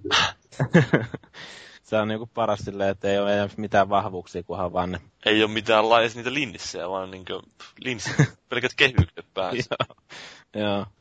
Mä rupean Ja- kato vetää se asetta eteenpäin, että mä rupean pitää Oculus Riftiä päällä, missä ei ole mitään masinaa sisällä. Joo. Näin Joo. kovasti fiksulta. Se oli hyvä. Mutta niin, joo, en minä tiedä siis, jos nyt puhutaan näistä tällaisista negatiivista ja koho, kohauttavista jutuista, niin tästä nyt oli vähän ennen tätä podcastia, tuossa ennen nauhoitusta alkoi juttua, että Machinimalla oli tällainen pieni videopätkä, joka taas, nyt kun on tässä viime aikoina podcastissakin puhuttu niin paljon näistä naisten asemasta pelialalla ja niin poispäin, niin otetaan nyt tähänkin kohtaan pieni, pieni tämmöinen keskustelun pätkä siitä, että Masiniman videossa siis, niillä on tämmöinen videosarja, jossa ideana on se, että pelataan jotain räiskintäpelejä tai muita pelejä ja sitten huonosta suorituksesta rankaistaan kivulla ja tässä uusimmassa videossa ne oli kaksi tällaista hyvin hehkeä naisihmistä pelaamassa Guitar Heroa ja sitten niitä Jotain läpsit, Playboy-pupuja vai mitä siellä oli. niin on läpsittiin perseelle sitten, kun ne soitti huonosti. Mm, siinä oli nainen istumassa takana ja vähän rummutti takapuolta sitten siinä Joo, ja sitten lopu, rytmikkäästi. lopuksi lyötiin vähän en, iso, kovempaakin sitä toista naikkoista jollain melalla persauksella ja sitten näytettiin vielä paljasta pyllyä ihan lopussa. Että... Se, oli, se alku oli vähän liian hentosta meininkiä mun makuun. Että... Joo, se vähän, no, mutta siis tämä video nyt, ne ei ole varmaan tajus sen sitten julkaisemisen jälkeen, että se ei ollut ehkä se paras idea kuitenkaan, että otettiin pois esiltä. Että on se edelleen totta kai, mitä nyt tahansa internettiin pistää, niin ei sitä sieltä enää pois saa. Että... Ei, ei, mutta siis mun mielestä tuossa on ihan turhaan niin kuin nyt nostettu mitään kohua. Et mun mielestä oli ihan hauska veto noilta. Et nyt se saattaa tietenkin kertoa ehkä meikäläisestä jotain, mutta tota, niin, ei se nyt niin kuin aina tarvi olla niin, niin vakavalla naamalla. Ja, tota, niin, heti nousta parrikaadelle ja puolustaa naisten oikeuksia tuossa, kun tota, eiköhän ne tytöt tuossa siellä ihan vapaaehtoisesti ollut, tosi kyllähän moni myy persettäkin vapaaehtoisesti. Että... Sähän niin kuin, nyt kun Jyri ei ole paikalla, niin sä uskallat puhua näin. Joo. Joo, silloin mä peesaisin Jyri ja olisin vaan silleen, niin kuin, että joo, ei, ei mitään pahaa, ei saa, saa näyttää internetissä. joo. Kyllä toivottavasti Jyri ei kuuntele sitä, mutta en mä tiedä, oliko teillä muilla mitään mielipiteitä tuosta videosta. No hirveän vaikea sinun lisätä mitään järkevää. Ehkä vähän tietysti yliammuttua, mutta tuskin nyt ketään sattu siinä. Niin Eikä ei varmaan sinne... keneltäkään mennyt yöunet, jotka katsoi sen videon. Ei, pahimmilta feministikiikkoilijoilta. Mä luulen, että tämä on sellainen keskustelu, mikä on nyt pelien alalla aika paljon esillä vaan, niin sen takia se nyt... Niin, se tietysti tykätään tarttua kaikkeen mahdolliseen, joka liittyy mm. vähänkään aiheeseen. Ja sitten ehkä tietenkin joillakin bloggareilla ja tämmöisillä sitten on helppo niin nousta sinne korkealle hevoselleen, jos englannista lainaa ilmaisua, että otetaan justiin, asetutaan tämmöisen asian taakse. Mutta kyllä mä luulen, että peleissä tulee enemmän tai vähemmän aina ole sellainen tietynlainen eksploitaatioaspekti tämän niin kuin sukupuolitasa-arvon kanssa. Että siis se on hyvä asia, mihin voi tarttua ja nostattaa keskustelua, mutta ei se tule ikinä sitten niin lopulta edes häviämään, että ei me saada ihan tasa-arvoisia juttuja. Aina tulee olemaan niitä GTA, mitä hot copy patcheja ja muita. Mm. Siis se on se niin kuin osa sama kuin leffapuolella, että porno myy. Tuli muuten mieleen tuosta siitä, niin kuin Hitmani tuli jotenkin nyt mieleen tästä, koska siinä on jonkun verran panostettu niin ilmeisesti niihin muijien hinkkeihin siinä pelissä. Tiedätkö että siinä oli niitä ihme nunna, nunna salamurhaa ja mitä liian oli vaikka? No siinä oli ihan, ihan niin kuin joku normi ämmäkin, mikä oli siinä jonkun... Normi ämmä. niin, tämän yhden, yhden pahiksen tota, niin, mukana liikkui siinä, niin, niin huomasi, että oli kyllä lait, käyty, käyty laittamassa niin jossain kirurgi pakeilla ne rinnat siihen, niin, ja oli hyvin esillä ja kiinni, tai sille oikein niin kuin työnnettiin sen ruudulle niitä.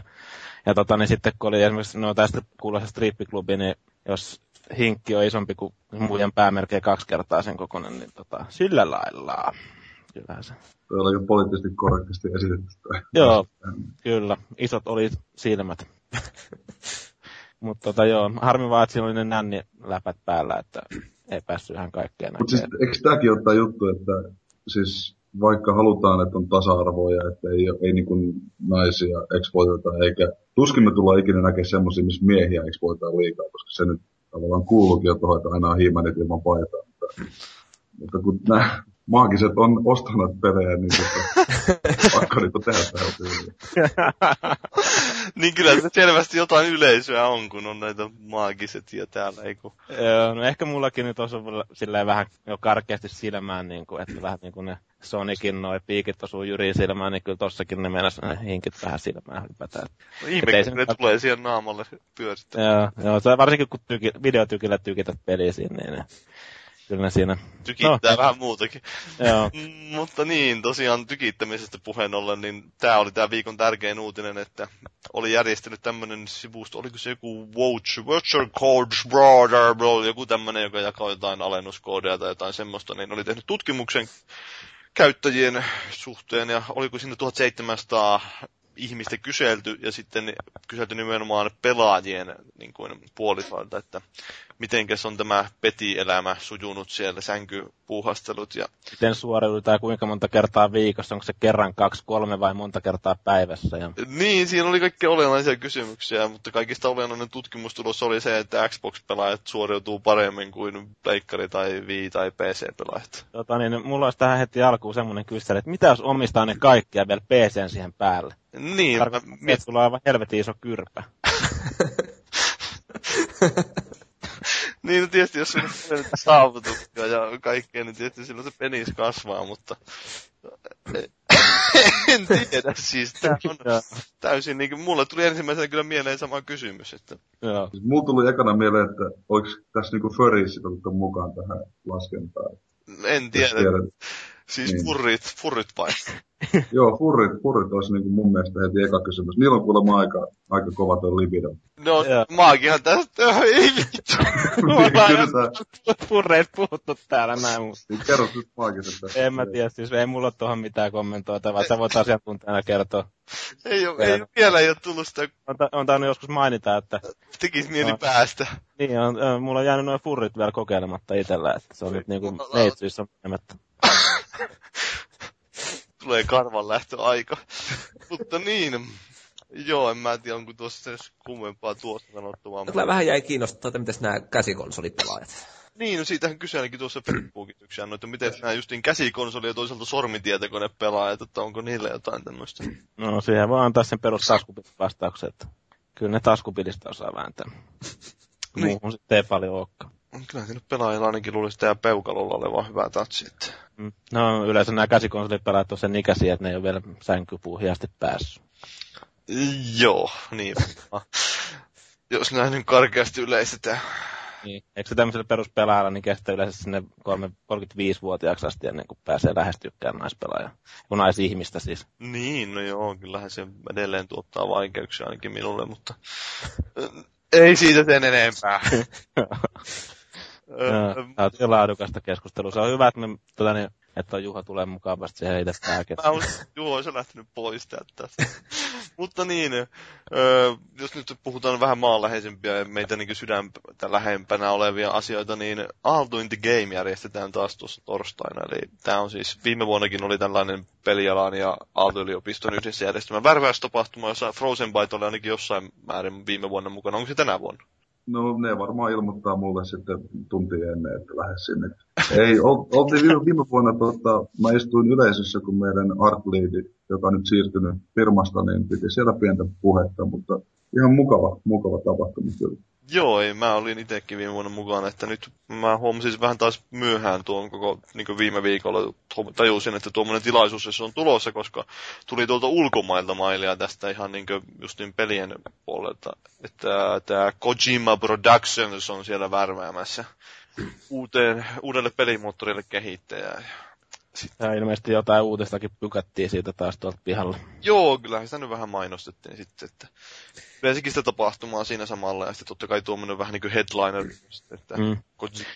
Pystyykö tuosta Mikaelin puheesta vähän niin kuin tulkita, että siellä on vähän viime tippaa ja tätä nuo suunnittelut koko tapahtumassa? Ei, siis mä luulen, että se on ehkä enemmän mun piikkiä sitten taas menee tää homma. Että lähinnä vaan se, että äh, ei ole mua henkilökohtaisesti pyydetty sinne puhumaan, niin sitten jos mä menen sinne paikan päälle, niin sitten mä huutelen vaan sieltä muihin pöytiin. Se on ihan hyvä käytäntö. Meet sinne notkumaan, kun siellä on niitä standeja, niin sillä just vaikka Remedin standille meet siihen, jakelee teidän niin esitteitä. Se on se muutenkin yleensä tohon, tohon syyllistyn kyllä. se voisi vähän niin oikeita pelejä tänne, että me julkaistaankin joskus jotain. niin, paitsi mobiilipuolella. Niin. Niin, Ai, aika paha, aika paha. Tuli kyllä vähän vyön alle toi kommentti. Kyllä. no ei. Kaveri uhraa sunnuntai-iltansa tähän meidän podcastiin ja sitten koko aika vaan vittuillaan. Antaa mennä vaan. Se on jo niin päissään siellä, se, ei tunnu missään enää. Joo. Ei sulla ole parempaakaan tekemistä. Sehän se, sehän se. Öö, mutta joo, tosiaan pitää käydä tsekkailemaan vähän, että minkälainen meininki siellä tänä vuonna on. Että viime vuonna siellä oli Trials-turnausta, josta sai, josta, mä se oli vähän ehkä tämmöinen kyseenalainen temppu, että siellä oli pelattavissa tämä uusi Trials, sitä ei ollut vielä julkaistu, ja mulla oli se arvostelukappale, ja mä kävin pelaamassa sitä siinä vetämään. niin ja veikkaan, että ei jaksa mennä, kun on niin kaukana. Niin onhan tuo aika kaukana tuo Otaniemi, niin kuin Oh. tuo itsellekin pitää kävellä montosta. On tuonne monta kilometriä autolla. Joo, mutta se on kyllä siihen aikaan, että sä oot varmaan töissä. Se ei voi olla jo. Mihin aikaan se on yleensä? Se on niin 12 kahteen varsinainen show, ja sitten siinä on se standeille pyörimistä vissiin jotain kahdesta viiteen. Niin, no joo, no, voin sen varjolla sitten skipata. Kyllä. Mutta et voi skipata NHL 13 SM-karsintoja. Niin joo, semmonenkin ilmeisesti on. Paavi ilmoitteli mulle tuossa, kun olin lauantaina, oliko lauantaina, Lauantaina. pien, pienessä krapulassa, niin tota, että olisi ollut tänään semmonen. Joo, Mä, mä heräsin oikeasti joskus kolmelta päivällä silloin. niin kahdelta. Joo, että tota, suhteellisen pitkään tuli nukuttua. Joo, ei mulla kyllä vähän semmoinen vaikea herää tosiaan. Öö, tarkoituksena oli, tai mä mietin, että vois ehkä käydä siinä lauantaina siellä pyörähtyä. En päässyt sängystä ulos ja aikaisemmin, ylös ja aikaisemmin, niin en sitten viittinyt lähteä. 12.4. on vielä chanssit tuolla ensi lauantaina käydä osallistumasta karsintoihin. En tiedä, miten se käytännön järjestely toimii muuta kuin, että ennakkoilmoittautumista ei tarvita, mutta ehkä siellä kannattaa olla kuitenkin 12 paikalla. Onko siellä ollut nyt viime viikolla, tai nyt, no viime viikonloppuna voi sanoa tässä, kun te tulee tiistaina pihalle. Niin. Ja- Se Fi- Finsere tai mikä Jaahas, mikä on muutaman kerran bannattu meidän foorumilta. En tiedä siis siitä, mikä on meininki, että se, se boksilla pelataan kuitenkin. Ja voittajalla oli jotain MM-kisalippuja Suomi-Venäjä-matsiin tarjolla ja mitään muuta kaikkea. Joku EA-peli ja sitten oli vielä johonkin SM Liiga-kauden avajaismatsiinkin. Lippu. Sellaista, sellaista paskaa. No Nyt ihan. kun mä oon näitä haasteita tässä tehnyt, niin mä voisin maagiset haastaa sielläkin. että Lähdetäänkö pieksemään toisiaan NRissä? Joo, onko kaikki velat unohdettu sitten? Joo, mä oon, mä oon niin valmis ottaa turpaan taas. Joo. Niin, Se voisi olla ihan tiukka haaste kyllä. Finaali on sitten 20, ne- 20. päivä huhtikuuta tosiaan, eli sitten niin seuraavana viikonloppuna, kun se on. Joo. Että puolitoista viikkoa tästä julkaisusta, että kyllä, kyllä, kyllä sinne maagia kannattaa sitten tulla kannustaan siihen finaaliin. Mikä sen parempi kuin tänne itsensä nolaaminen? Joo, ei. Mehän mennään tuonne nyt ensi lauantaina. Kyllä, kyllä. Otetaan kamera mukaan ja kuvataanko maagi pelaa ja pistetään kommentit siitä maagilta, kysytään ennen matsia, sen jälkeen jo puoliajalla ja tai siis erätauolla vähän taktiikka ja otetaan se flappitaulu mukaan, mä otan iPadia siihen tai flappitaulu appiin, niin sitten voit piirrellä siihen. Mä oon käytännössä voittanut toi, kun mä voitin yhden turnauksen tuolla Funkipurgerissa, missä oli muun TVkin paikalla. Se on harmi vaan, että ne ei maininnut siitä mitään. Vaan näytti, kun Tontsa ja toi Markus hävis. No, se ei mua yllätä häviä. Joo.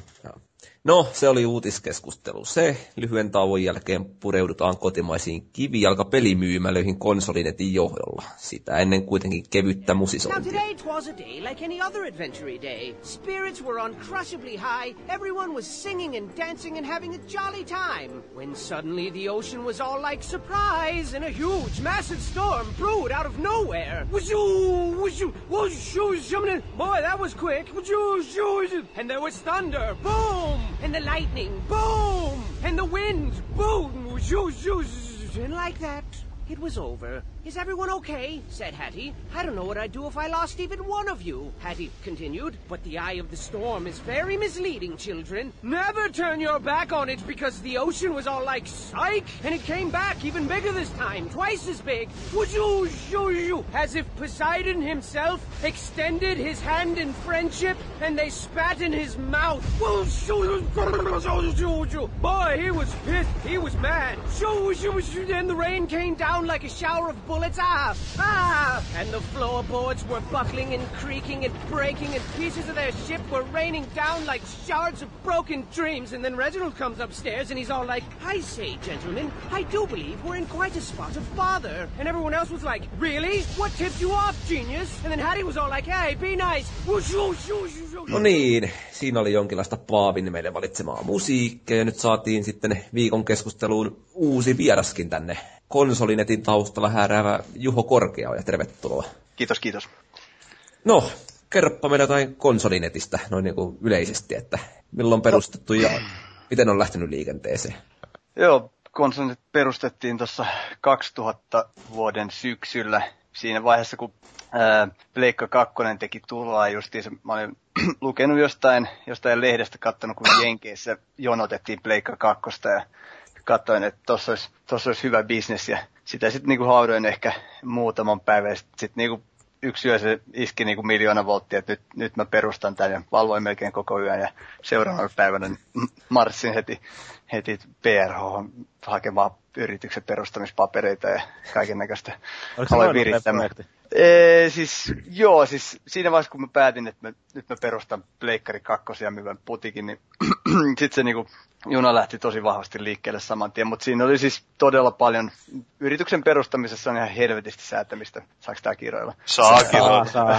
Okei, okay. niin tosiaan siinä sun pitää hankkia niin kuin tää netti, nettiosoitteet ja domainit ja sitten sun pitää tietysti rakentaa sinne web, verkkokauppa ja sun pitää rekisteröidä toiminimiä, sitten sun pitää saada näitä jälleenmyyntisopimuksia ja sitten siinä on sellainen munakana-ongelma alkuun, että sulla pitäisi niinku olla firma, jotta sä saisit niinku näitä ö, esimerkiksi jälleenmyyntisopimuksia, mutta sitten toisaalta, jos sulla ei ole jälleenmyyntisopimuksia ja muita, niin sulla ei kannata oikeastaan sitä firmaa niinku perustaa, sulla pitää maksaa siinä isot, isot tai sanotaan näin firman perustajan näkökannalta isot maksut tällaisista toi, ö, osakeyhtiön perustamisesta sun muista ja ö, silleen, mutta se lähti sitten siitä sillä lailla pikkuhiljaa kuitenkin käyntiin ja Pleikka 2 tuli marraskuussa ja siinä vaiheessa mä en vielä päässyt kelkkaan täysin mukaan. Ja Nordisk Film, joka tuo maahan pleikkaan, niin, joka oli sitä ennen äh, Tech Data ja äh, Egmont Entertainment ja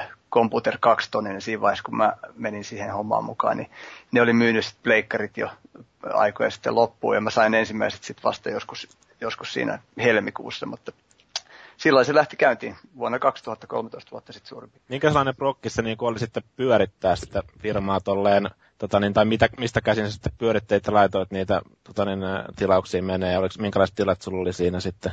Mä aloitin sen ihan himasta käsin, että ei ollut mitään, mitään toi myymälä eikä mitään edes toimistotilaa oikeastaan. Et ihan niinku tyttöystävän äh, tota noin, niin, pöytälaatikkoon ja vaatekaappiin perustettu firma.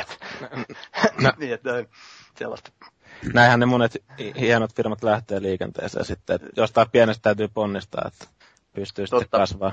Totta, että aika moni sellainen epäonnistuva firma on, on sellainen, joka ottaa ison kasan lainaa ja laittaa niinku hienot officet pystyyn saman tien ja lähtee niinku isolla kustannuksilla pyörittämään. Mä, mä aloitin tosi, tosi sellaisella pienellä kustannusrakenteella ja opettelin hommia ja sitten vasta kun niinku tiesin, mihin rahaa kannattaa käyttää, niin sitten vasta aloin sitä niinku investoimaan. Tässä mennään ehkä vähän tuonne noihin Gameskeeperin laittamiin kysymyksiä, mutta oliko se, tai miten sä teit sen, äh, esimerkiksi sen ärkioskisopimuksen silloin, kun tota, niin, se oli siellä Pohjois-Tapiolassa eikä Leppävaarassa?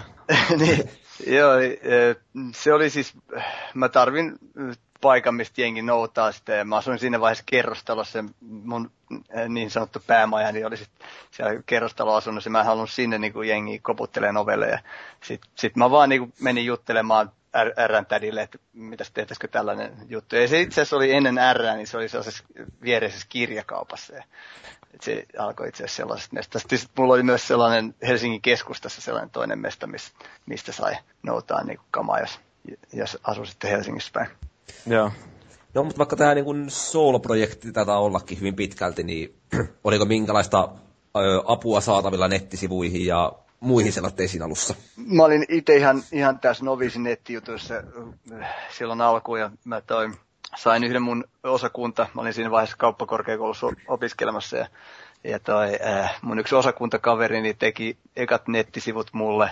Ne ei kauaa kestänyt, äh, niin sitten seuraavat, seuraavat mä tein PS2 Finin jäbien kanssa. Siellä oli sellainen kaveri kuin Loke, en, en tiedä mitä sille kaverille nykyään kuuluu tai, tai muuta. Ja sitten Idaho, kaikki varmaan teikkäläiset tuntee ainakin Idaho. Kyllä joo. Kyllähän se edelleen vaikuttaa eri kanavallakin. Joo, joo, niin Idaho äh, tota, noin, lähti pykäämään sitä ulkoasua siihen ja sitten tosiaan Jore äh, tota, noin oli kovasti avusti siinä ja Xava, niin me tehtiin niiden kanssa tästä pientä markkinointidiiliä, että mä aloin antamaan niin kuin arvostelupelejä PS2 Finin tyypeille ja sitten ne mainosti mua siellä PS2 Finin nettisivuilla ja, ja sit, niistä, oli, niistä oli paljon apua ja sitten sit oli kaiken näköistä tota noin, Esa Mäkijärvi auttoi mua jossain Gamecube-jutuissa silloin alkuun. Se kirjoitteli niitä jotain peliselostuksia sinne ja olin, olin siis tosi läheisesti niin konsolifinin porukan kanssa tekemisissä. Joo, eli ka- kaksi, kaksi hyvää juttua on käytännössä lähtenyt vähän samaan aikaan liikenteeseen sitten. Joo, ja konsolifinhän ei ollut tullut siinä vaiheessa vielä. Ei Sitten kun Jore, Jore sitten rekisteröi sen osoitteen, niin sitä sitten alkoi tämä tällainen loputon äh, sekoitus. että, et, et, mä en tiedä, ehkä te kuulette enemmän, niin te ihmettelette että, sitä, että, niin kuin, että missä ne konsolifinin peliosasto on, kun sitä ei näy missään. Ja multa kysellään, että, niin kuin, että missä se foorumi on ja niin edelleen. Että, Joo. että jengi menee, no en mä tiedä, ehkä viime aikoina enää, mutta se oli kyllä joskus tuossa viisi vuotta sitten vielä niin kuin ihan niinku päivittäistä melkein. Onhan se kieltämättä aika sama, samaa vivahdetta noissa nimissä. Joo, Mun täytyy tunnustaa, että siis mä itse siis päädyin konsolipeliin oikeastaan vain ainoastaan sen takia, koska justiin konsolinetin sivulla taisi olla justiin tyyli joku tarjous, että jos rekkaa konsolifiniin, niin saa alennusta. niin Joo. sen takia niin. rekisteröidyn koskaan alun perinkään tuonne tänne sivustolle. Että Joo, niin siis konsoli Finissähän oli niinku jotain 10 tai 20 niinku ty- tyyppiä rekanneena. Sitä, sitä ehkä, no, no alle 50 joka tapauksessa tyyppiä, mitkä siellä pyöri, niin se, se oli molemmille hyvä. Mä, mullakin oli siis nolla liikevaihto siinä vaiheessa, niin jokainen tilaus oli ihan plussa. No nyt kun on roimat 12 vuotta takana, niin minkälaisia tämmöitä niin kuin kohokohtia uralle mahtunut ja ehkä niin kuin taas vähän heikompia hetkiä. No, äh, tota noin, sitten kun se liikevaihto alkoi siitä rullaamaan, niin GTA, GT vi- kolmosen, Gran Turismo kolmosen julkaisu oli eka sellainen iso juttu. Ja se oli niinku, äh, siinä niinku myytiin eka kertaa niinku yli sata kappaletta jotain. Tai olisiko se, no se jäi vielä siihen launchissa alle sataan kappaleeseen, mutta se oli kuitenkin tosi iso juttu ja siinä vaiheessa niinku tuntui, että tästä tulee niinku tuottaa oikein hyvin tämä juttu. Ja sitten sit, sit tuli GTAt, niitä myytiin jo niinku toista sataa kappaletta ja ja sitten siinä vaiheessa, kun moni kauppa oli hylännyt Gamecubein aikana, niin Zelda Wind Waker oli tosi, tosi kova juttu. Mä myin niitä ekana päivänä jotain 500 kappaletta. Oho. Se oli sellainen, niin kuin, että siinä vaiheessa niin kuin, ei ollut niin kuin, enää ongelmia niin kuin, tota, noin, budjetin osalta vähän aikaa. Ja, Niin sanottu kuollut konsoli nosti päätään sieltä. Joo, se johtuu ehkä siitä, että toi, mä olen aina miettinyt, että onko niinku just tässä konsolifin ja GBA-fin Esa Mäkijärvi ja tätä, tämä skenaario, että onko siellä niinku levinnyt sana hyvin konsolinitista vai mistä se, mistä se meikäläisen niinku kubemyynnin niinku menestys on johtunut, mutta toi, mutta kuitenkin se, toi, se oli kova juttu. Ja sitten GTA 4 oli niinku sitten kaikkeesta kovin ikinä, että toi, niitä myytiin niinku, se, se meni nopeasti yli kahteen tuhanteen kappaleeseen. Ja mä veikkaisin, että se on ehkä niinku, ehkä niinku eniten, mitä tässä niinku tullaan myymään, että pelimyyntimäärät on sen jälkeen niinku laskenut, että tuskin GTA 5 ihan samoihin lukemiin enää päästään. Siinä oli kyllä ihan järkyttävä hypekin silloin just sitä ennen ja koko aika käynnissä. Ja sitten kai, totta kai kaikki arvostelusivustot vielä antoi niitä täysiä kymppeen. Niin Joo, ka- kaikki vaan varmasti, varmasti ryntäs kauppaa ja niin tarjosi niitä rahoja. Että siinä. Joo, se oli, se oli kova juttu. Ja sitten tietysti tällä niinku, ähm, niinku muita tällaisia niinku juttuja, oli siistejä juttuja tässä oli, että pääst, tuli, tuli näitä kaikkia maahantojen bileitä ja tollasia, niin ne oli niinku, tollaselle niinku opiskelijakaverille ihan, ihan uutta ja siellä vi, virtas ilmaiset juomat ja tota, oli kaiken näköistä showta ja muuta, niin se oli, se oli aina kova juttu. Ja siellä sitten nähtiin esimerkiksi näitä konsolifininkin tyyppejä ekoja kertoja ja päästiin niinku miittaamaan niiden kanssa, niin se oli ihan, ihan hauskaa aina. Joo, ne on kyllä hyviä tilaisuuksia, että niissä pystyy aina hyvin tota, niin noita kontakteja luomaan sitten, kun oikeasti näkee Joo. naama, naamaltaan jengiä ja muuta. Että. Joo, muistan ekat Game World-jutut, missä oli niinku, eka PS2 Finin miitti. Teillä oli jotkut, oli joku, jotkut sellaiset niinku Tekken bileet, pari videotykkiä vuokrattu ja Pleikka kakkoset siellä ja Tekken ja menitte sitten peivaamaan sinne sen Game Worldin jälkeen. Game Worldihan oli siis tää nykyistä Tilti. digi... Ö, Ei, kun se on itse asiassa nykyistä Game tota, DigiExpo edeltävä messu. Joo. Jos nyt oikein muistan sen nimen. Joo, mä muistelin, että Tilos Tilttikin oli jotenkin mukana, että se olisi ollut Tilt Game World, mutta en ole ihan varma. Niin, en, ti- oliko sillä, en tiedä. Saattoi olla. Se, Tiltti oli siellä vahvasti mukana ja Jaana Pelkonen ja kaikki muut esiintyi siellä aina.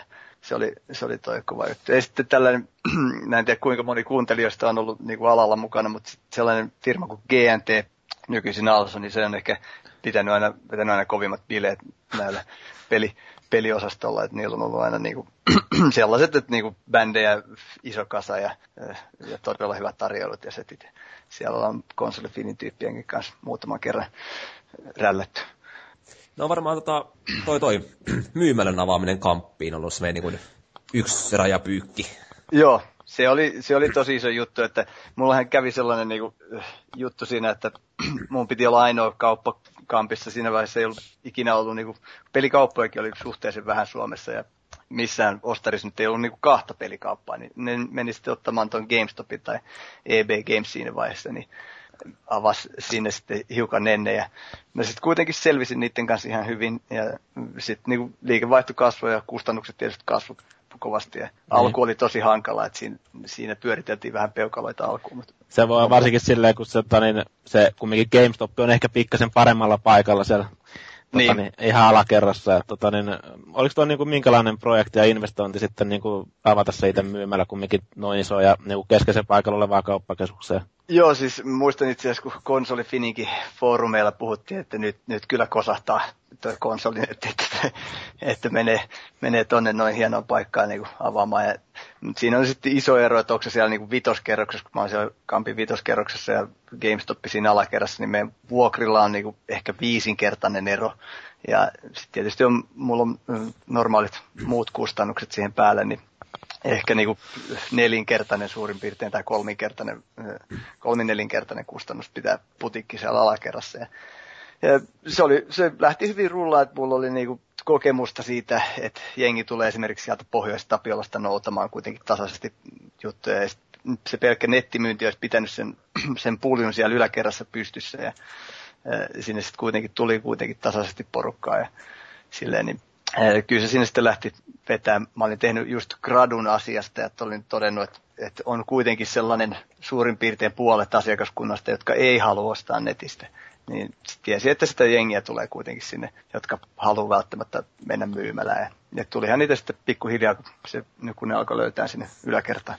Oliko siinä sitten mitään haastetta sen kanssa, kun eikö GameStopilla ollut alkuun aikamoisia vaihtokampanjoita tai vaihtotarjouskampanjoita?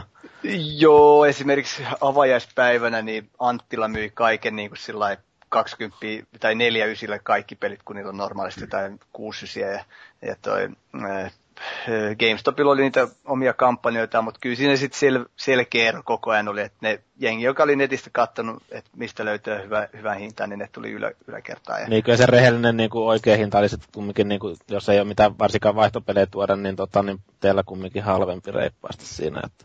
Joo, ja sitten sinne vähän myydään erilaista kamaa ja ne myy niitä käytettyjä ehkä enemmän. Ja, ja sit toi, jos ostat sen uuden pelin, niin sitten toi, se, siinä on niin iso hinta, että kyllä se jengi aika hyvin sinne yläkertaan Mutta kyllä musta tuntuu, niin kuin, että GameStopissa on välillä ne, en halua, en halua disata siis GameStopia tässä mitenkään erityisesti, mutta tota, ne, kumminkin se käytetty peli saattaa maksaa saman verran kuin teillä uusi peli. Että... Totta, totta. että, että, mutta mm, niin, No ja siis siinä on se, että suuri osa porukasta kulkee sillä laput silmillä, että ne menee ekaan paikkaan ja sitten ne maksaa sen, mitä siitä pyydetään. Ja sitten on niitä, jotka sitten vähän jo katsoo eka, että mitä ostaisi ja mistä ostaisi. Silleen. Mm. Tietysti varmaan julkaisupäivänä, kun mennään peliä hakee, niin tietää, että se on niin käytännön sama hintainen kuitenkin kaikkialla. Plus miinus 5 euroa tai 10 euroa enintään. No ei välttämättä todellakaan. Että 10 no euroa saattaa hyvinkin olla ja tota, no, joskus on, saattaa olla jopa parikymmentä euroa. Mutta noin niin yleensä, jos pitää sen julkaisupäivänä, niin sitten se ei ole ehkä niin jetsulleen, että vaikka maksaisikin vähän enemmän kuin, nor, niin kuin se on, muualla se on voisi. Joo, monet on niin odottanut puoli vuotta peliä ja sitten sit kun se tulee, niin sit se vaan haetaan ja sitten mennään heti pelaamaan ja sitten ei välitetä, että mitä se maksaa. Mm. Ja jotkut tilaa sen gigantin verkkokaupasta tai saa viikon myöhemmin, kun se on se julkaisu. tai kaksi viikkoa. niin, se oli se, eikö se ollut surullisen kuuluisa Max Payne vai? Ei, Alan Wake. Alan Wake siis, niin joo, se oli. Muistan itsekin, että mä odottelin sitä gigantin verkkokaupan keräilijäpainosta niin aika pitkään. Mutta... joo, joku muutama viikko, että se oli mukava mennä sinne Alan Wakein julkkaripeleihin, kun porukka on pelannut pelin läpi ja itse sillä on, joo, mä nyt tässä vielä oottelin. Jep. Ja mitenkäs konsolinetillä tämä homma jakautuu niin kuin myymällä ja verkkokaupan kesken? Se on ollut aika pitkään 50-50, että tuossa kun myytiin sitä tuolta Ahvenanmaan kautta tavaraa, niin siinä vaiheessa se homma niin kasvoi tosi paljon siihen suuntaan, että jengi tilaa just sieltä Ahvenanmaalta ja silloin nettimyynti oli isompaa, mutta nyt sitten nyt kun se loppui, niin se on nyt ehkä sitten hiukan hiukan taas toi ehkä vähän enemmän se myymälä, myymäläosaston myyntiä, mutta sitten se on sellaista, että ne tukee toisia, että jengi tilaa netistä, hakee myymälästä tai e, sitten sit toisaalta jengi haluaa ostaa niinku kaupasta tai nettikaupasta, jossa on niinku oikea varasto ja tiskiä, missä niinku, mikä ei ole mikään tällainen hämärä niinku, jossain päin maailmaa oleva varasto ja sitten niinku, ei puhelinnumeroita eikä ketään henkilöitä siellä takana, niin silloin iso merkitys varmasti kanssa. Oliko se muuten se Ahvenanmaalta, kun pystyt tilaamaan ilmasta alviin, niin oliko se tota niin kova hitti? Öö, se oli siis menestyvä, siis se oli todella suosittu juttu, mutta se oli myymälöille todella huono asia, koska käytännössä siis kun sä myyt pelin niin hintaan 43-40 ja äh, se, se oli niinku alle normaalien tukkuhintojen ja sitten se saatiin jotenkin junailtua sillä että se just just kannatti niinku sieltä kautta kä- kierrättää ja niistä saattoi jäädä myymälälle nolla euroa katetta. Niin joo, niin joo. Kun tota, niin mä itsekin olen niinku ymmärtänyt, että mitä mä oon niinku joidenkin firmojen kanssa, kun myy pelejä, niin eh, että saattaa niinku sen pelihinta olla suurin piirtein myymälälle jotain 50 tai ylikin tyyliä. Joo. Silloin, Joo. Ihan, Se alvinolla hinta saattoi olla niinku siinä, siinä justiinsa niillä hujakoilla ja sitten jollain markkinointidiileillä sun muilla, niin se saatiin ehkä sillä lailla kannattamaan, mutta tai ei se kannattanut välttämättä missään vaiheessa. Sitten monet, No si- siitä tuli paljon kustannuksia, kun peli lähetetään sinne ja sitten se lähetetään sieltä takaisin, siellä varastoidaan ja siellä pakataan ja niin edelleen. Ja sitten vielä ne ryssii ne Ahvenanmaan pojat jotain siinä ja sitten tulee lisäkustannuksia. niin ja sitten porukka valittaa, kun ei saanutkaan julkaisupäivässä. Kun. Joo, no se oli, se oli ihan alituista ja sitten se, sit se saattoi tulla niinku, se teki sen viikon lisälenkin melkein se peli monesti, niin sitten se, sitten porukka tietysti tuli näreissään, kun pelit, pelit ei tule nopeasti esille. Tai noin niinku myymälän kannalta niin Ahvenanmaan kaupan loppuinen käytännössä oli niinku pääasiassa hyvä juttu vai? No periaatteessa hyvä, että se ei tuottanut lainkaan ja siitä oli vaan paljon työtä. Mutta kyllä siinä saatettiin myydä jotain peliä tosi paljon ja silleen, mutta ei sillä nyt ollut niinku, ei sitä, se ei tuottanut hirveästi, niin ei sitä nyt ollut mitään järkeä. Hyvä asia periaatteessa. Joo. Pelaajat sitten tykkäs, kun sai edullisesti. Joo, ky- kyllä siis tos, jengi oli, niin, jos luitte net, netistä, mitä jengi tykkäsi siitä, että Ahvenanmaa loppuu, niin toi, eihän, eihän se jengi siitä tykännyt. Ei. Mut se oli sellainen porsareikä, että jos, jos veroparatiisit suljettaisiin, niin mä veikkaan, että siellä olisi aika monta veronkiertäjää, jotka olisi siitäkin näreissä. Että. No mitäs tuommoiset kivijalkamyymälät Suomessa noin muuten, että jos miettii niin kun kymmenen vuoden takasta esimerkiksi, niin aika moni tuttu liike on tässä mennyt nurin ajan saatossa. Totta, Et totta. niin kun miettii, no tietysti Player One yhdistyi Tiltin kanssa, mutta Game Life ja sun muita. Joo, joo. Mennä, No, että- niin, tuli itse tutustuttua tosi moniin kavereihin, mitkä aloitti sen bisneksen ja hengas mukana muutaman vuoden ja sitten hävisi, että, että toi äh, Gamebox oli sellainen, muistan sellaisen Klasu Holm, joka tuli kuvioihin just samoihin aikoihin, kun mä, me oltiin kahdestaan pyörittiin noissa tilaisuuksissa ja silleen. Se, se lopetti sen sitten aika nopeasti ja sitten siellä oli just tämä Game Life oli yksi kaveri, joka joskus 2003-2004 tuli mukaan ja oli pari-kolme vuotta tamperilainen jätkä. Ja Dose oli, Dosen kaikki varmaan muistaa, niin se oli sellainen Simo Suden sellainen juttu. Oli alkuun siis, olisiko se ollut suomalaisen kirjakaupan juttu osasto, ja sitten se oli niinku, osa niinku rautakirjan konsernia, ja sitten sit Simo Susi pyöritti sitä vähän aikaa yksin, ja sitten se kosahti, kun se kävi sellainen samanlainen juttu, mitä, mitä tässä kävi useampaan kertaan, eli oli tota noin, niin, ensimmäinen oli Fun Station, ja avasi monta liikettä ja laajeni aggressiivisesti, kosahti. Dose avasi sitten loppupeleissä monta liikettä ympäri Suomea, kosahti, sitten tuli Tiltti, Player One ja viihdepysäkki yhdistyi ja avasi monta liikettä ja niillä sitten niin olisi ollut ehkä parhaat saumat niin pitää tuosta Suomen laajuista nettike- tai pelikauppaketjua, mutta sitten tuli toi Games, Ga- GameStop ja osti ton Free Record Shopin myymälätilat ja avasi Tiltin naapuriin jokaiseen ostariin myymälä. Ja, ja siinä sitten tota noin, Tiltti kosahti siihen. Ei ollut yhtään reilu semmonen. Elämä on. niin, joo. No, mutta miten tuollainen niin pelikaupan pitäminen yleensäkään Suomessa, tai onko niin kun markkinat niin isot, että tänne mahtuu firmoja useampia?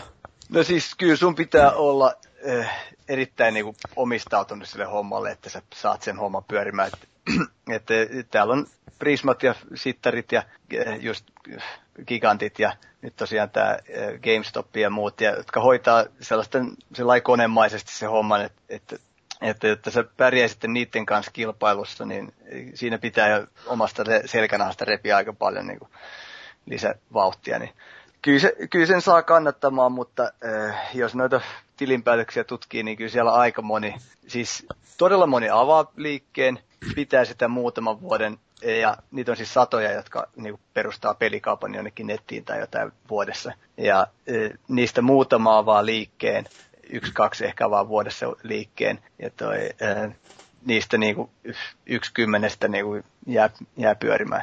Sitten ei varmaan monikaan niinku tajua, että miten raakaa bisnestä se niinku loppupeleissä on sitten, että Joo, niinku siinä no- vaiheessa, kun se laitetaan pystyyn. Että. Joo, moni lähtee sillä ihan huvikseen koittamaan ja sit saattaa alkuinnostuksessa tehdä kovastikin duunia sen kanssa, mutta se, jotta se niinku oikeasti tuottaisi niinku rahaa, niin se on todella vaikea homma, että, että sille ei ole, ei ole helppoa. Varmaan enemmän semmoinen kutsumusammatti yleensäkin.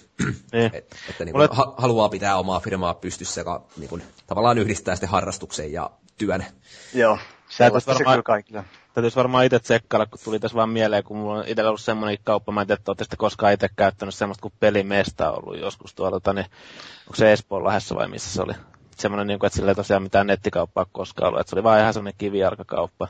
Ainakin joku muutamia vuosia takaperin se oli vielä pystyssä. Mä vähän ihmettelin sitä, että miten se on pysynyt pystyssä, kun tota, niin, tosiaan Joo. niin, niin, paljon kaikkea, varsinkin nämä GameStopit sun muut on tullut, että Mä itse asun täällä Espoonlahdessa päin ja toi ei, Joo. En ole itse asiassa niinku, Se on kuullut la- siitä puhetta nyt lainkaan. Lappatorilla vai missä on, niinku, se on niinku lippulaivan siinä vastapuolta oli silloin siinä tota, Joo, siellä, niin, mutta tota, se voi olla, että on tainnut mennä nurinkin jo, joo, en tiedä. täytyy varmaan käydä joskus kiertoajelulla ja tsekkaamassa, mutta tota, voi olla, että ei välttämättä, ei, en ole kyllä itsekään kuullut enää mitään siitä, että Joo, ne aika nopeasti menee sitten, koska tämä on just sellainen, että se on kiva idea, mutta jos ei se tuota mitään, niin siinä saattaa nopeasti tulla aika paljon takkiin siitä hommasta. joo. No kuinka paljon tätä on niin kuin asiakaskunnasta sellaista vanhaa vakikaartia? että onko ne niin kuin tietty porukka, joka käy viikosta toiseen siellä vai...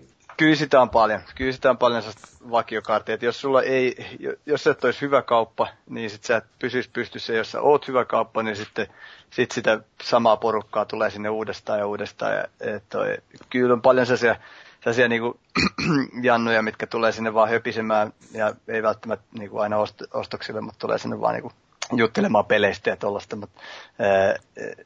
Ja sitten on paljon sellaista tosi paljon sellaista porukkaa, mikä niin kuin näkee, näkee, että on käynyt monta kertaa täällä. Ja, ja tietysti kaikkien naamoja voi aina muistaa, mutta mm, paljon on vakikaartia ja sitten kyllä sitä uutta porukkaa tulee kanssa. Mä oon jonkun verran tehnyt Juhon kanssa bisnestä niin viime aikoina silleen, että toi X aina tilaa mulle jotain sieltä, käyn hakee ilmaiseksi.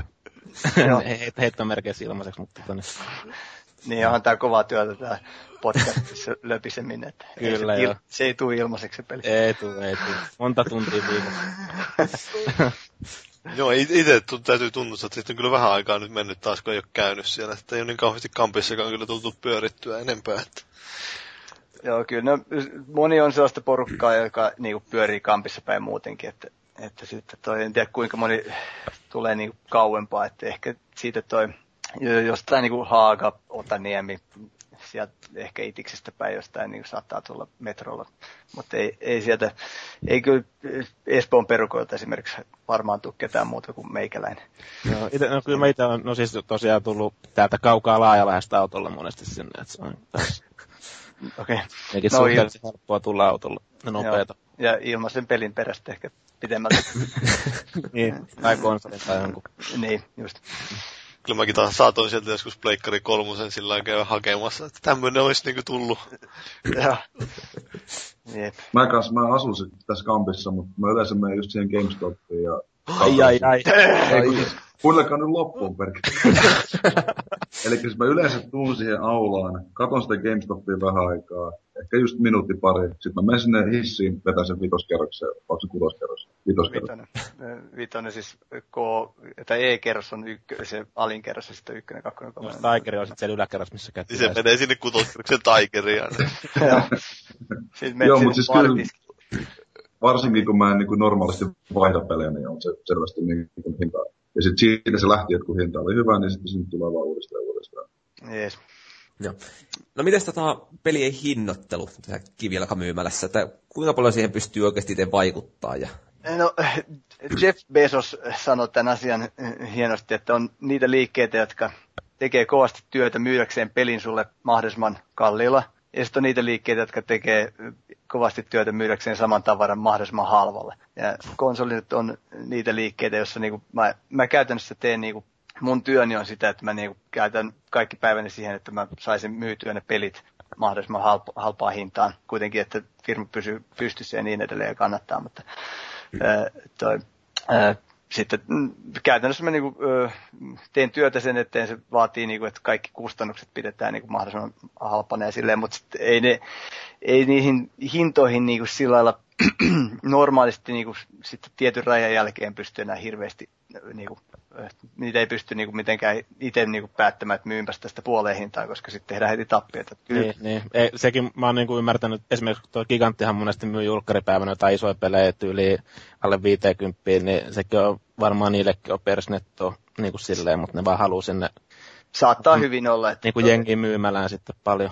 Joo, niin sit sä, niitä saadaan joskus niinku sumplittua jollain erikoisdiilillä niinku halvemmaksi, että voi olla, että nyt tienaa siinä niinku euron per peli tai jotain, ja sitten sit ne tekee sen, että mainostaa sitä muutaman päivän ja sitten myy parikymmentä kappaletta sillä niin kuin halvalla hinnalla. Ja sit se on monesti vaan se huomaa, että se on aika ammattitajuista se toiminta, kun menee vaikka myymälään hakee sitä halpaa peliä, niin ei ole välttämättä taittu hyllyä ollenkaan ja joutuu niin kuin itse kyselemään kuitenkin sitten sen perään ja siinä.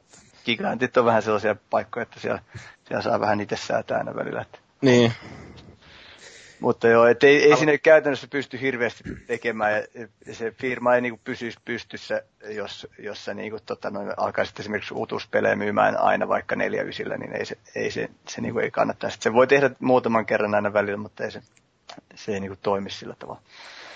Joo, sen itse huomaa kyllä, että niin kun, jos nyt ostaa pelin julkaisussa, niin ei se ei ole niin, että sulle se hinta silloin. Että se on pakko saada heti kättelyssä, niin sitten se, se ostaa vähän hinnasta riippumatta, mutta sitten se, että jos peli alkaa olla pari vuotta vanha ja menee ennenkin kauppaan katsomaan ja siellä paistaa 6 vielä siinä kohtaa kannessa, niin sitten herkästi kyllä kattelee vähän muuallekin.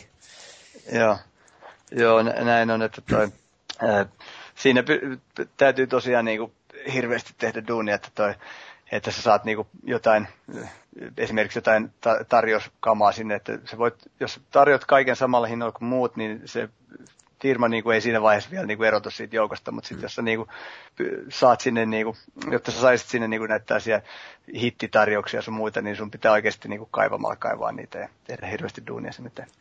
No minkälaisen tota, osan nämä verot sun muut Suomen järjestelmän tarjoamat etuudet, niin pukkaa noihin hintoihin? No Suomen eh, hinnat, niin kuin korkeat hinnat johtuu muun muassa siitä, että jos sä haluat olla niin kuin pitää, pitää liikettä, niin sä joudut hankkimaan sen niin kuin jostain kohtuullisesta paikasta ja maksamaan hirveästi vuokria ja palkkoja ja sotuja ja niitä kustannuksia on ihan todella paljon, niin kuin mitä, mitä siitä tulee. Eh, Mutta sitten alvi tekee niin kuin muutaman prosentin siihen lisää, mutta sitten yksi iso juttu on se, että tukkuporras ei aina hirveästi kilpaile, kilpaile sen pelin hinnalla ja sitten niitä saa sillä niin kuin tökkiä oikein kovasti, että sen, sieltä saisi niin kuin, tota noin, niin, hintaa niin kuin kilpailukykyiseksi tai aina välillä jostain ulkomailta tarjotaan jotain sillä lailla edullisen hinta, että siinä, siinä vaiheessa se homma yleensä tökkii niin kuin monesti Suomen tukkuportaassa, mutta toi, mutta kyllä siellä tietysti tehdään myös kovasti duunia, että sekään ei ole mitään, sasta, mitään niin kuin helppoa hommaa. Että sille, että niitäkään ei voi syyttää kaikesta. No. no mitäs toi verkkomyyntipuoli taas sitten, että kuitenkin se on sellainen asia, joka niin nykyaikana on isossa osassa, mutta onhan se nyt kilpailu etenkin ulkomaisten saittien takia melkoisesti. Että kuinka sillä niin kuin pystyy erottumaan? No se, siellä tietysti on sellainen tilanne, että että tota, noi, kilpailu on tosi paljon, sun on tosi helppo perustaa kauppa ja yrittää myydä niin kuin, ö, tota, pelejä halvalla sillä lailla jonkun aikaa. Ja yleensä se homma menee sillä että ne kaikkein halvimmat liikkeet, niin kuin, sinne tulee uusi yrittäjä ja sitten se on siinä vähän aikaa ja sitten se lopettaa yleensä, kun se, sitä ei kuitenkaan niin kuin, pysty tekemään kovin kauan, jos ei se tuota rahaa. Niin kilpailu on kovaa. Monet liikkeet tekee esimerkiksi sitä, että ne myy netissä ihan eri hinnoilla kuin mitä ne myy liikkeessä. Että saattaa olla kympin halvempi hinta netissä tai 20 halvempi hinta netissä. Et, et sieltä netin kautta tilaamalla saa halvemmalla. Meillä on se periaate, että meillä on niinku samat hinnat netissä ja myymälässä, niin sen takia, sen takia myymälässä sitten taas on niinku poikkeuksellisen edulliset hinnat yleensä. Et silleen, nettikauppa on se, mikä tätä on aina niinku pitänyt noita hintoja niin kondiksessa, että siellä se kilpailu on paljon kovempaa. Ja siellä tietysti paljon helpompi vertaillakin eri Joo. saittien kesken, että toisin kuin Kampissa, vaikka jos kaksi myymälää sillä myy, niin aika harvoista jaksaa lähteä enää toista tsekkaamaan sekin, kun Niinpä. toiseen päässyt hinta on kohillansa, niin se on Niinpä. Niinpä. Jengi ei kovin pitkälle jaksa ravata, mutta netissä se on tosi helppoa, mm. on vertailusivustot ja muut vielä apuna, niin sille. Joo. Mutta tuli vaan mieleen noista vertailusivustoista, että miten niissä muuten listataan, että onko siellä edes, ei siellä välttämättä ole ka- kaikkia niin sivustoja löydy sieltä, että millähän perusteella ne otetaan.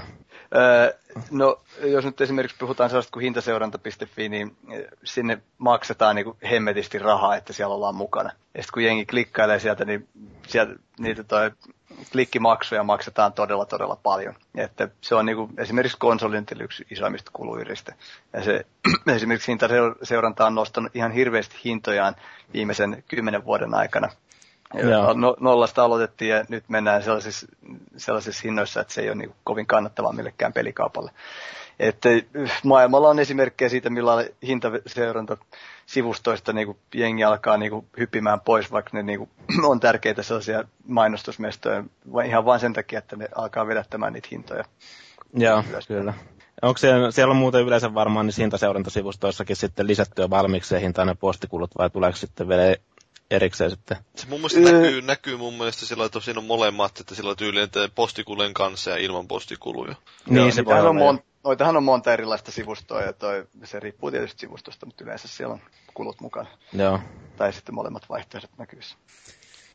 No, sitten yksi, mikä tässä viime vuosina niin paljon nostettu esille senkin takia, että mietitään, että onko seuraava sukupolvi estämässä käytettyjen pelien myyntiä. Millainen homma toi on konsolinetille? No, me aloitettiin käytettyjen pelien myynti tuossa, kun myymälä aukesi tuonne kamppiin. Ja se on siis se on sellainen juttu, että, että on tosi paljon esimerkiksi pelaajia, joilla ei ole siis rahaa, mutta niillä on pelejä. Niin sitten ne vaan niin kuin, esimerkiksi jo syksyllä, kun tulee uusia pelejä ja jengi, jengiltä loppuu niin kuin rahat parin ekan julkaisun jälkeen, niin sitten ne kantaa niitä pelejä sinne, koska niillä ei ole rahaa. Ja, ja tota noin, ää, se on niin kuin tärkeä osa bisnestä ja sitten toisaalta, toisaalta jengi monet hakee niitä käytettyjä pelejä sieltä myymälästä. Niin, niin mä ymmärrän, että niissä on kumminkin katteet vähän paremmin kohillaan sitten.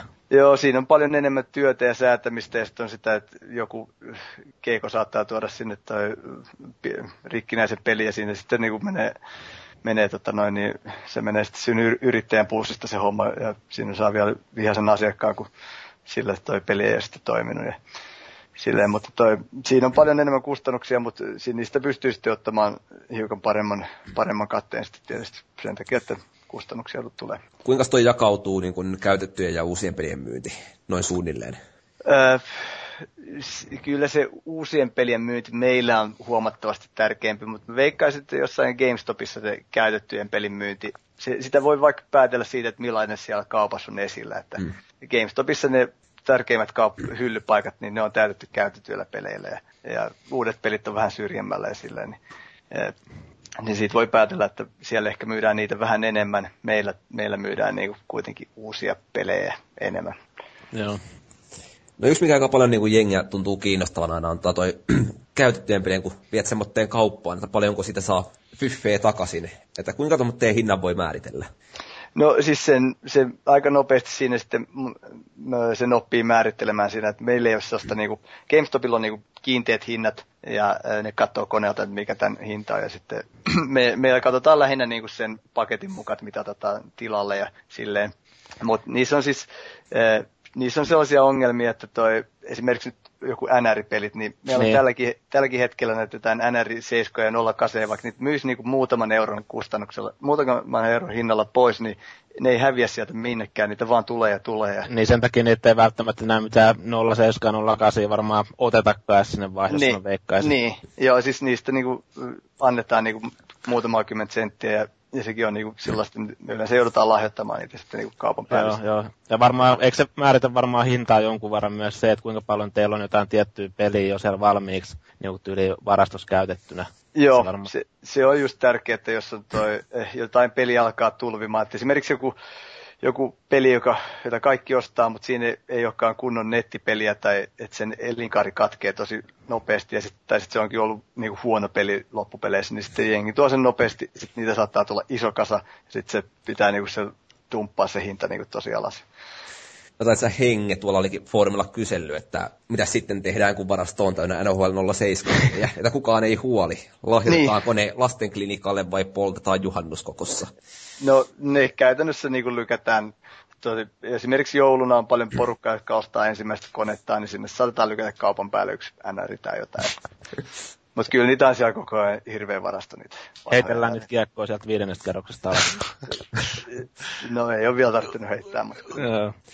kyllä ne ilmaiseksi aina jollekin kelpaa. Joulukoristeet. Joo.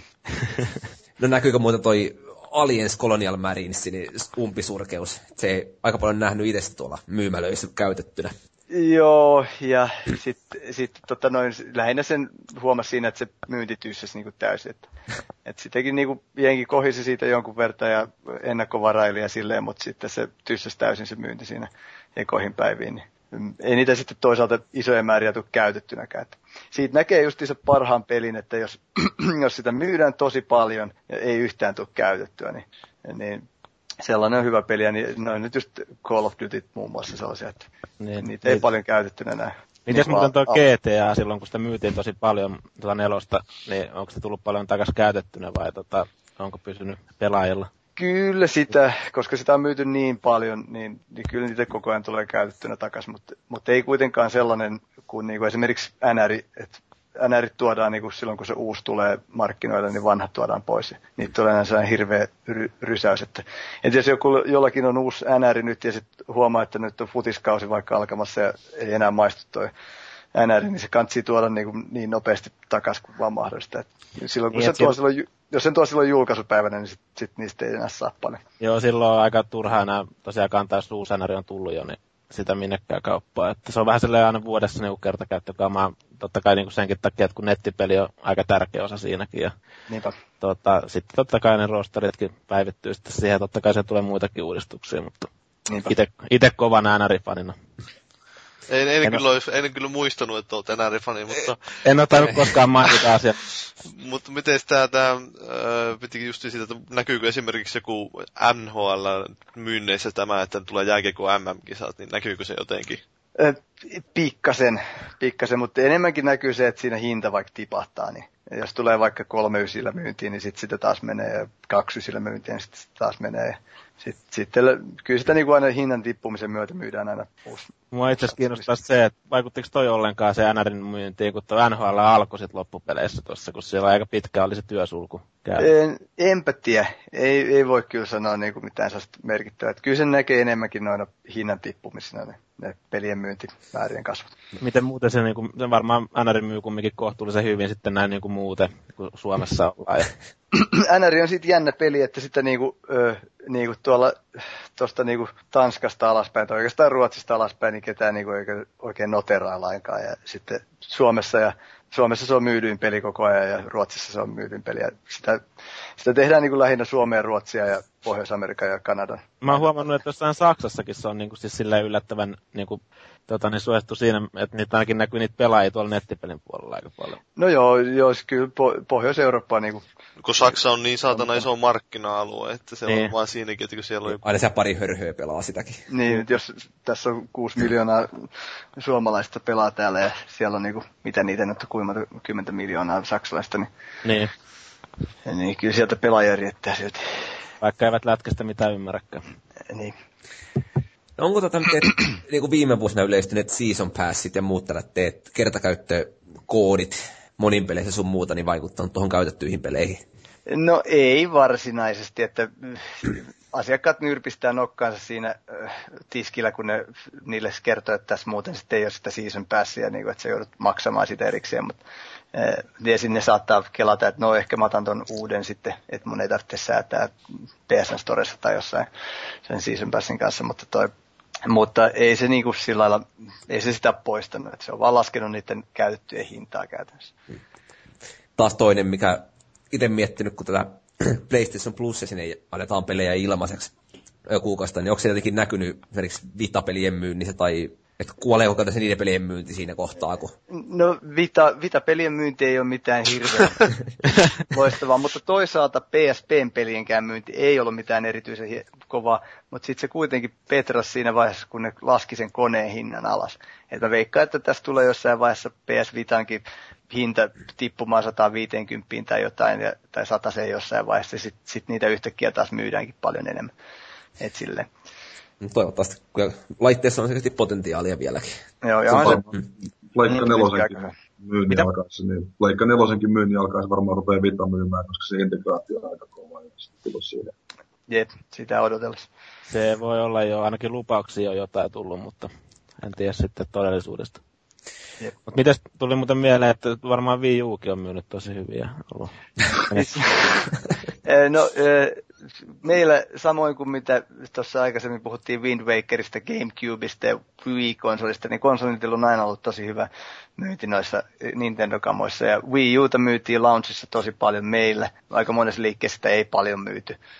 Ja nyt, nyt sitten toi joulun jälkeen se kyllä kuoli aika pahasti se, se myynti. Esimerkiksi jotain Basic-konsolia meilläkin on niin varastossa aika, aikamoinen niin läjä odottamassa osta, ostajia. Että vielä kun saisi pelejä sillekin laitteelle, niin ehkä jengi taas ostaisikin. Niinpä, niinpä. Ja sit se pitäisi, niinku, siitä pitäisi tulla tällainen perhesuosikki juttu, mitä, toi, niinku, mitä Wii oli aikana. Mutta tällä hetkellä sitten perheessä pikkulapset pelaa iPadilla ja isin iPhoneilla ja silleen, niin, niin ei ole vielä ollut kysyntää sitten uudelle, uudelle Wii Ulle. Vaikka voisi pelaa myös Mario Gamepadilla. Niin, niinpä. No yksi tämmöinen, mikä tulevaisuudessa on puhututtanut, että jossain kohtaa mennään kokonaan Steamiin ja muihin tähteisiin digijakelupalveluihin.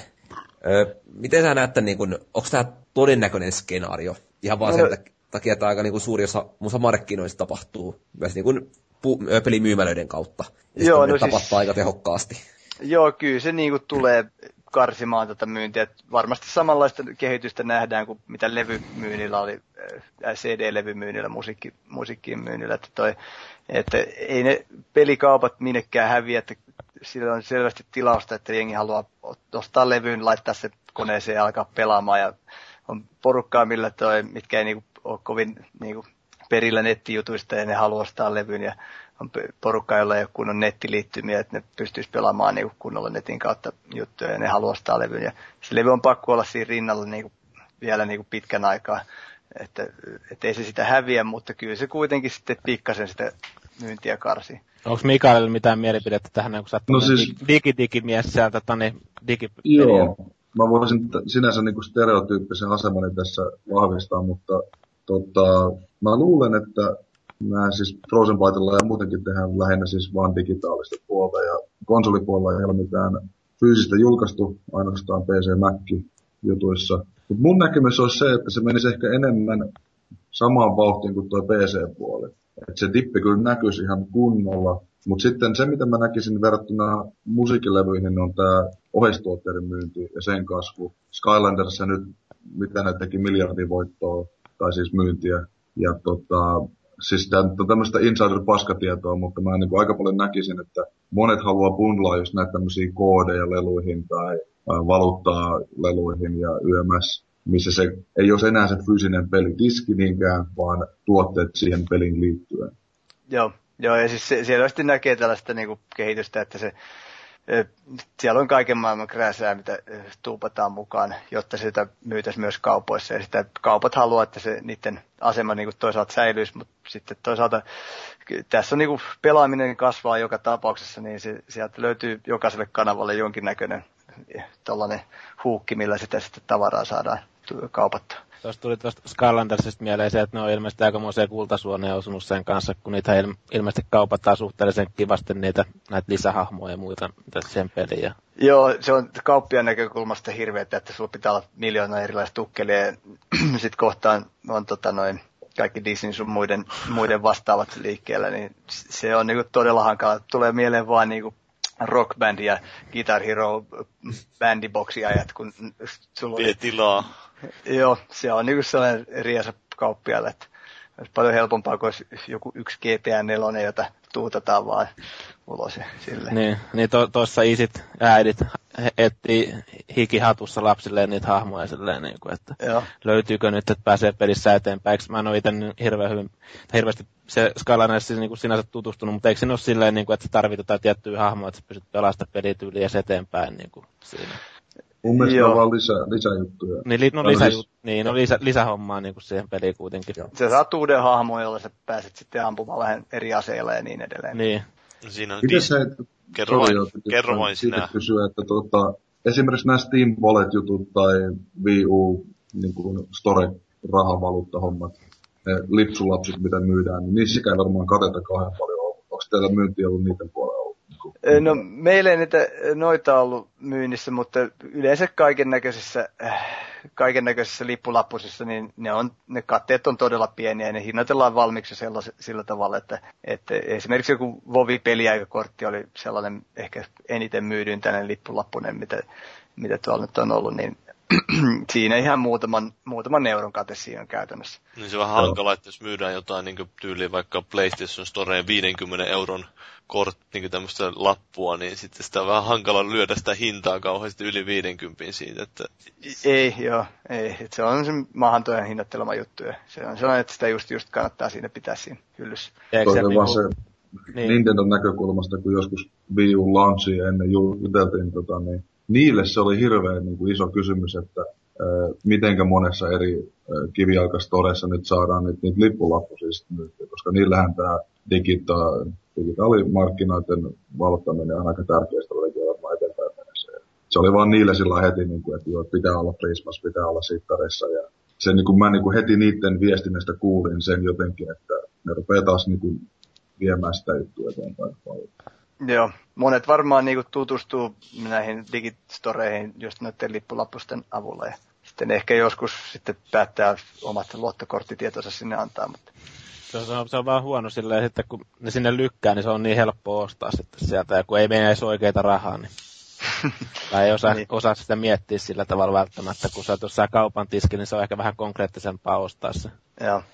Mutta sitä on paljon sitä porukkaa, jotka myöskin niin kuin, ei missään tapauksessa halua luottokorttitietoja sinne antaa. Ja sitten on paljon pikkulapsia, joilla, joilla ei ole niin kuin, korttia tai porukat ei anna laittaa. Ja sitten on paljon ihmisiä, yksi tämän digijakelun niin ongelma on se, että tosiaankaan kaikilla ei tule ikinä olemaan luottokorttia. Ja, ja on paljon nostajia, joilla on käteistä tai tätä noin, niin ei, ei, ei jostain syystä halua edes hankkia luottokorttia tai ei ole vaikka luottotietoja lainkaan. Niin mutta on kuitenkin halu ostaa tavaraa, niin siinä tulee aina olemaan fyysinen kanava rinnalla senkin takia. Niin.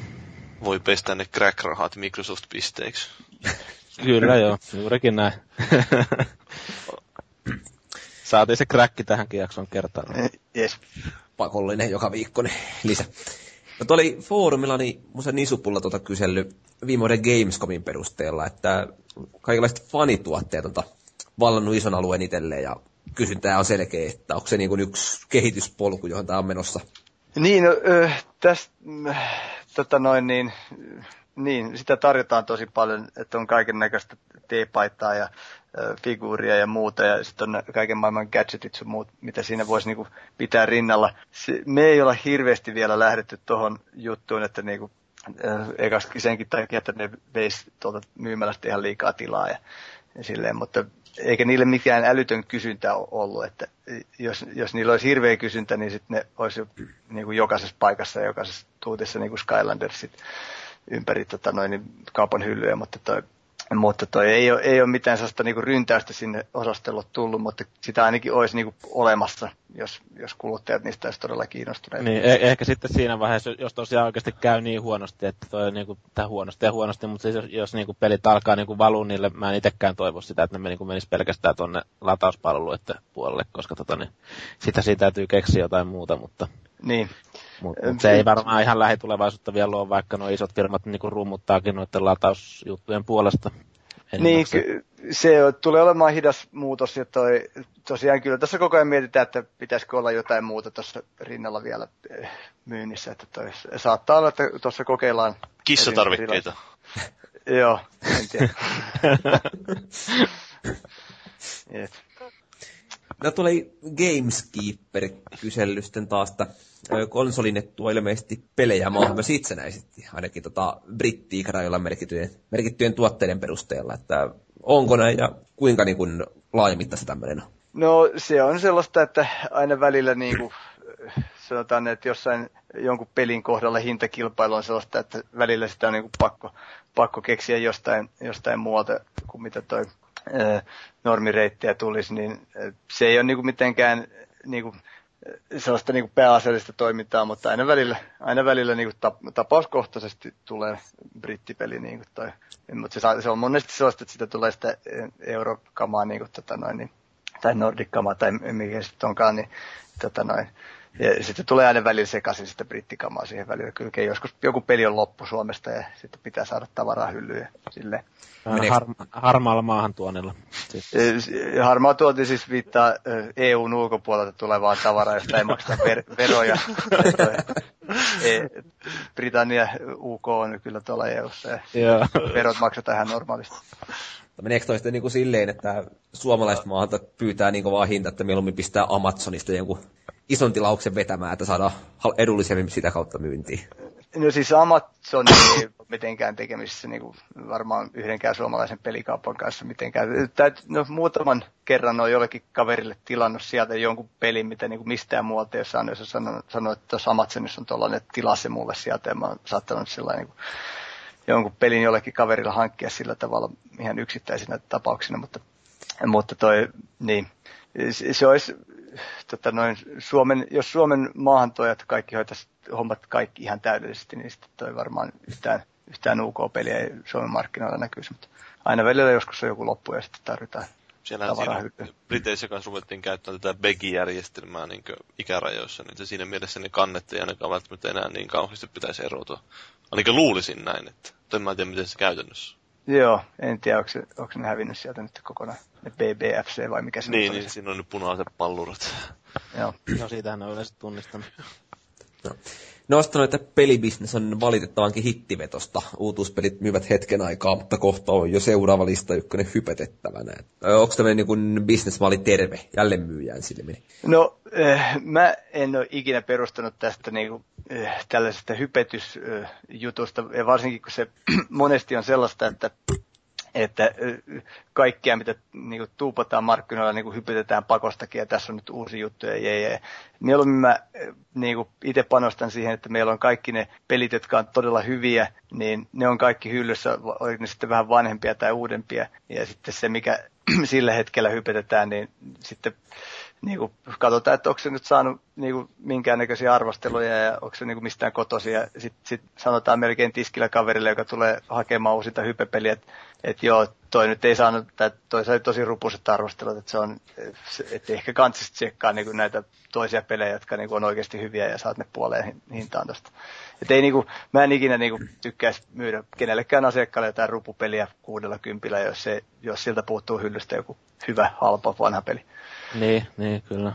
Oletteko te muuten koskaan käyttänyt, että varmaan ihan hirveästi en ole käyttänyt mitään semmoista niin nettisivullakaan, että yli konsolifini tai pelaaja antoi tämmöisen arvosanan tai joku muu firma?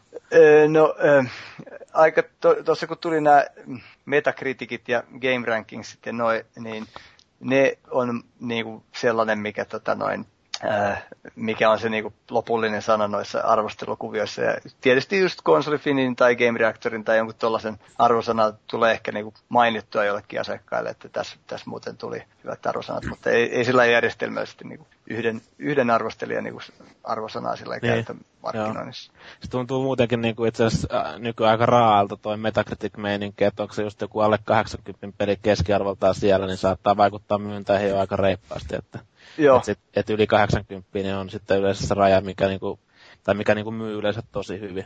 Joo. Niinku ymmärtänyt. Suomessahan on ollut pitkään sellainen juttu, että pelitin arvosana on ollut se, millä on niinku myyty pelejä. E, se on nyt varmasti niinku, tässä netti kautta Game Rankis kautta Metacritic-systeemien myötä niinku laimentunut se vaikutus, mutta se on ollut sellainen, millä on Suomessa myyty monta vuotta tai vuosikymmenen ajan niinku pelejä jotenkin kyllä muistan aikanaan sen, että pelit tuli luettua paljon siellä sitten joku 90 kilautettiin ja ylittekin, niin kyllä niin kuin hyvin pitkälti siinä kohtaa meni pelit hankintaan.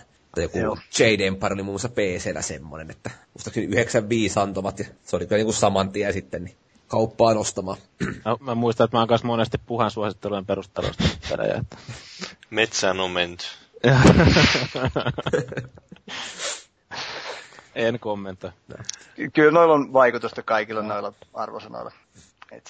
Mutta jännä juttu, että Bioshock ei niinku mitenkään älyttömästi esimerkiksi niinku ponkassu niinku myynneissä muiden ohi, vaikka sen, se on niinku ollut arvosanoissa jyrännyt ihan totaalisesti kaikki muut tämän vuoden julkaisut. Joo, se on kyllä aika järkyttävää, järkyttävää saldoa kerännyt ainakin tosiaan siellä Metacriticin puolella niin kuin maailmanlaajuisesti ympäriinsä arvosanoissa. Että... Jep.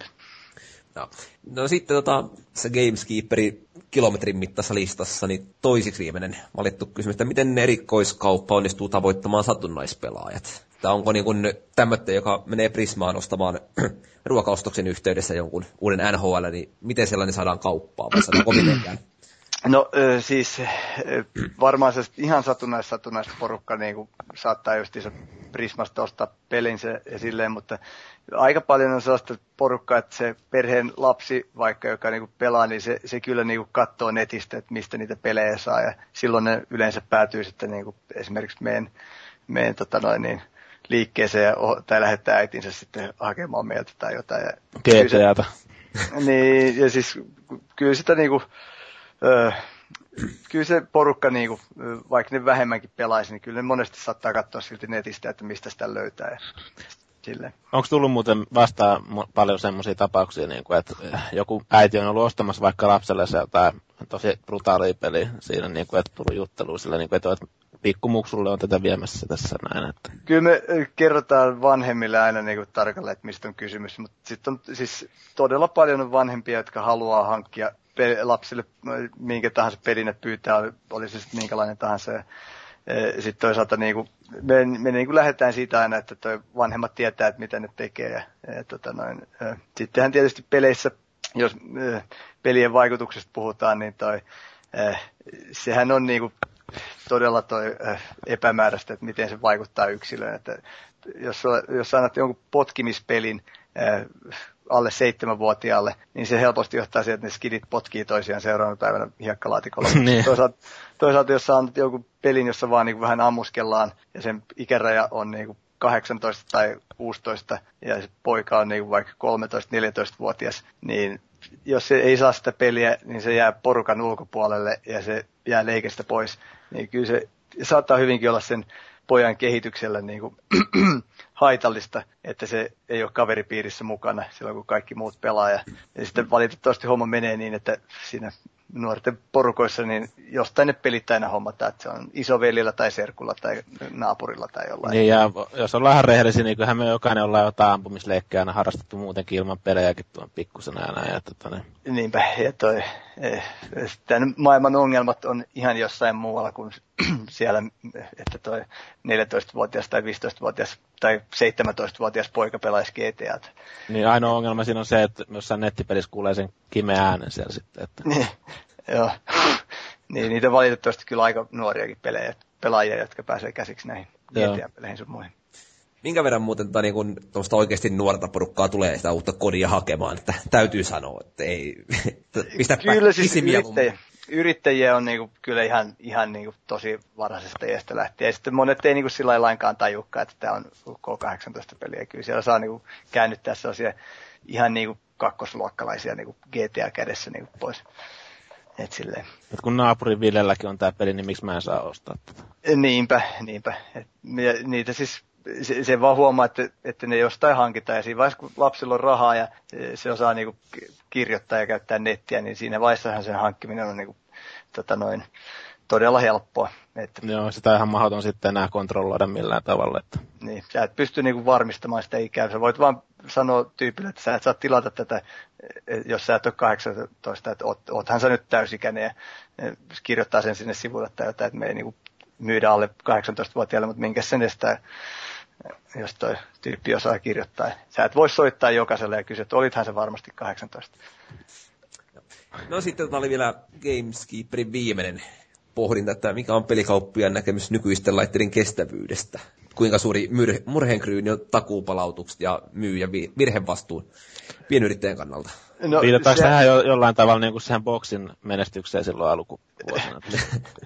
Joo, siis eh, tämähän on siis sellainen asia, mikä verkkokauppialle niin on todella, todella, todella iso asia. Että sun ei kannata oikeastaan myydä mitään, joka on niin kuin rikki, helposti rikki menevää. Et se ei vaan, niin kuin, sitä ei saa niin kuin minkäännäköistä bisnestä aikaiseksi. Sen takia mekin niin kuin, me otetaan tosi vähän mitään niin kuin, erikoistarvikevalmistajien ohjaimia, mistä me ollaan niin kuin, suht varmoja, että tässä niin kuin, tämä kestää tämä kama. Et pyritään myymään lähinnä niin kuin esimerkiksi Sonyin ja Nintendo ja Microsoftin alkuperäiset tarvikkeita ja silleen.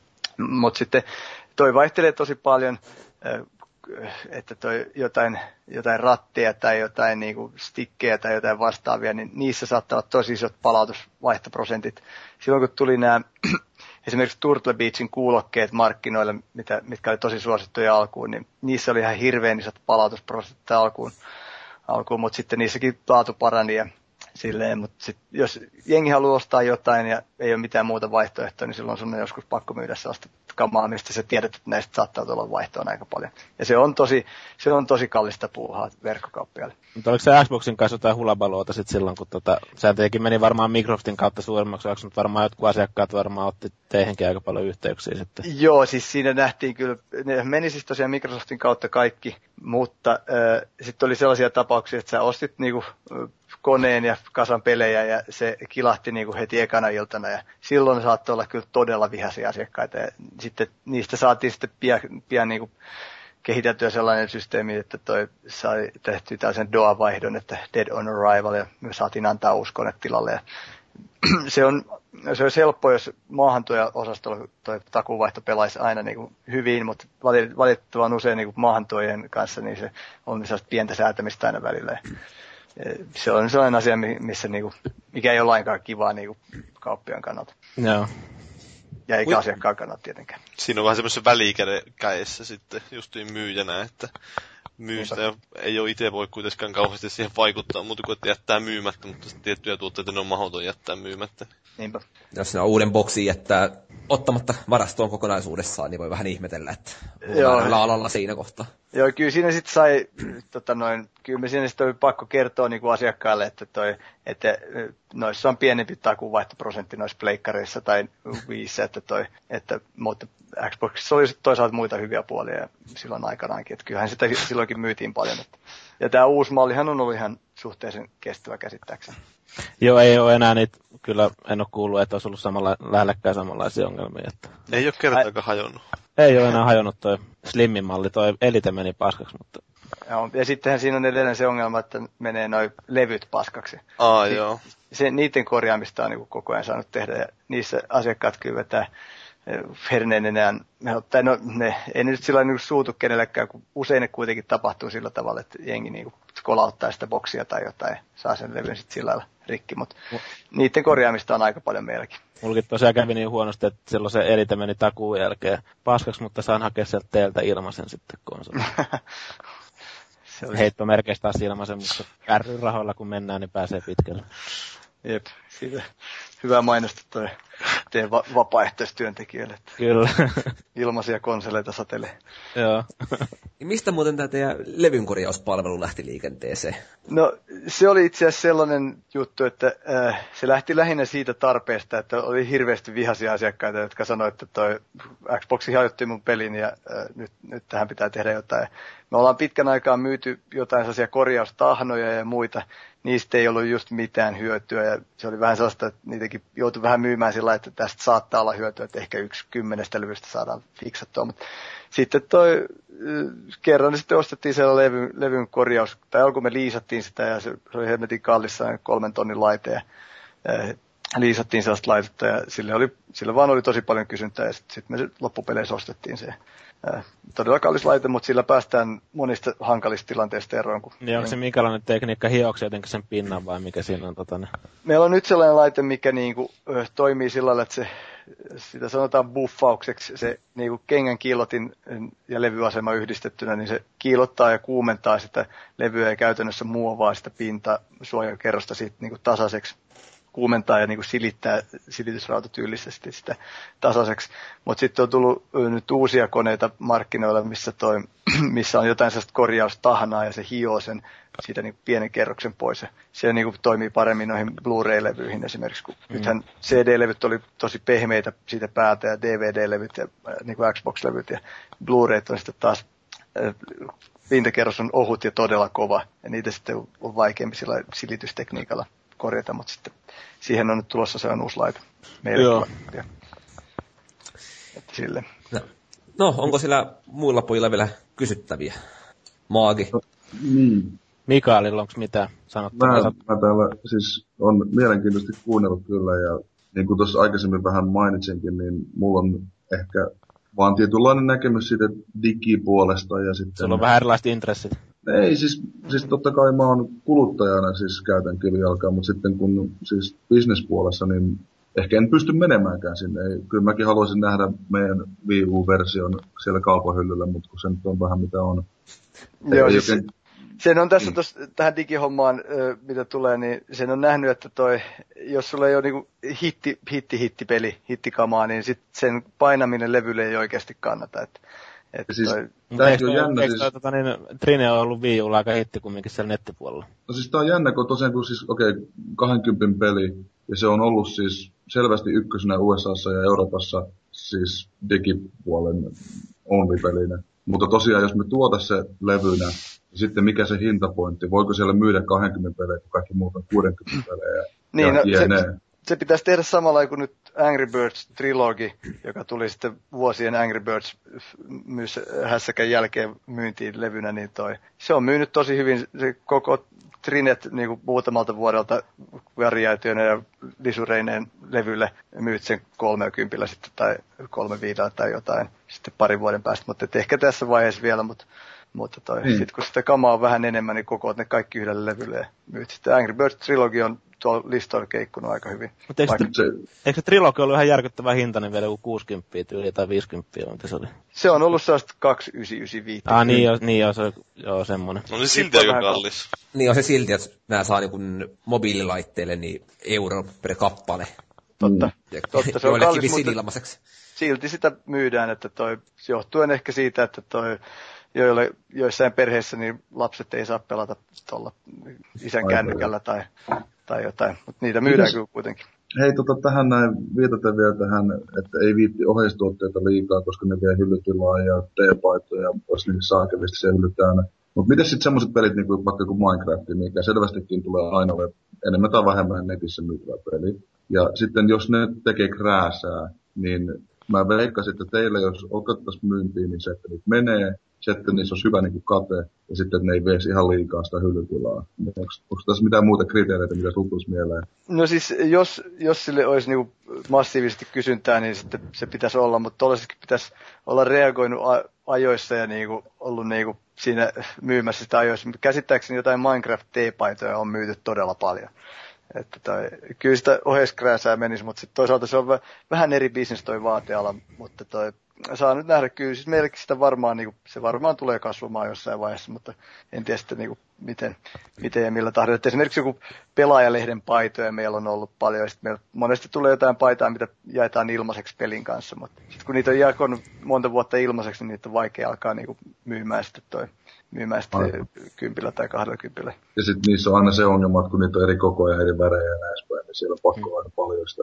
Niinpä, niinpä. Lähinnä Täytyy- se, mikä tuossa niin mullekin oli, että kun sanotaan näin, että jos me tehdään tulevaisuuspelejä, mistä todennäköisesti ei saada niitä konsoliteisikaan kanssa hyllyyn, niin sitten ehkä pikkasen kutkuttaa tehdä jonkunlaisia tuotteita, oli ne sitten krääsää tai ehkä, ehkä, ehkä enemmän just joku mitä normaalisti myydäis, niin kuin, vaikka kuten Skylanders-mallinen homma, että, tai joku pehmolelu, missä on koodit, tai en mä tiedä, mä vaan mietin Tehän sitä. ne splottipehmolle kun tilannut aika ajoissa sinne jo. No niin, no siis meillä on saatana meidän koko...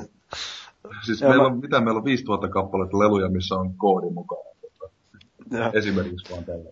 Joo, mä itse olen huomannut, kun aina kun suomalainen peli julkaistaan, niin siinä ne suomalaiset kaverit käy katsomassa sitä omaa peliään siellä kaupan hyllyllä. Ja se on, se on sellainen niin kuin, kova juttu nähdä se oma peli siellä. Se on harmillista, että se, se on niin vaikea sitten saada kannattamaan, kannattamaan siellä. Että monesti ha, harvoin niin kuin suomalaista peliä niin kuin sieltä hyllystä hirveästi ollaan niin kuin revitty. Että, toi, että kyllä siinä niinku, tämä Angry Birds on ehkä niinku niitä harvoja, mi- mitä niinku, ja Max Payne 1 nyt aikanaan ehkä oli sellainen, mitä hyllystä Jos nähty niin. paljon. Jos miettii jotain digijakelunkin peliä, niin just jonkun pehmelun kanssa joku latauskoodi, pelin latauskoodin mukana, ja niin siinä on joku vähän niin kuin samantyyppisen hinta, ehkä vähän kalliimman sieltä myymälästä, en tiedä toimiiko se tai niin kuin joku muu semmoinen krääsä juttu siinä. Niin. Myymälästä myytävien peliä, niin niiden pitää olla vaan todella hyviä ja sitten se on Joo. no. mieluummin pitää olla sellainen 60, 60 epos, että se sieltä myydään.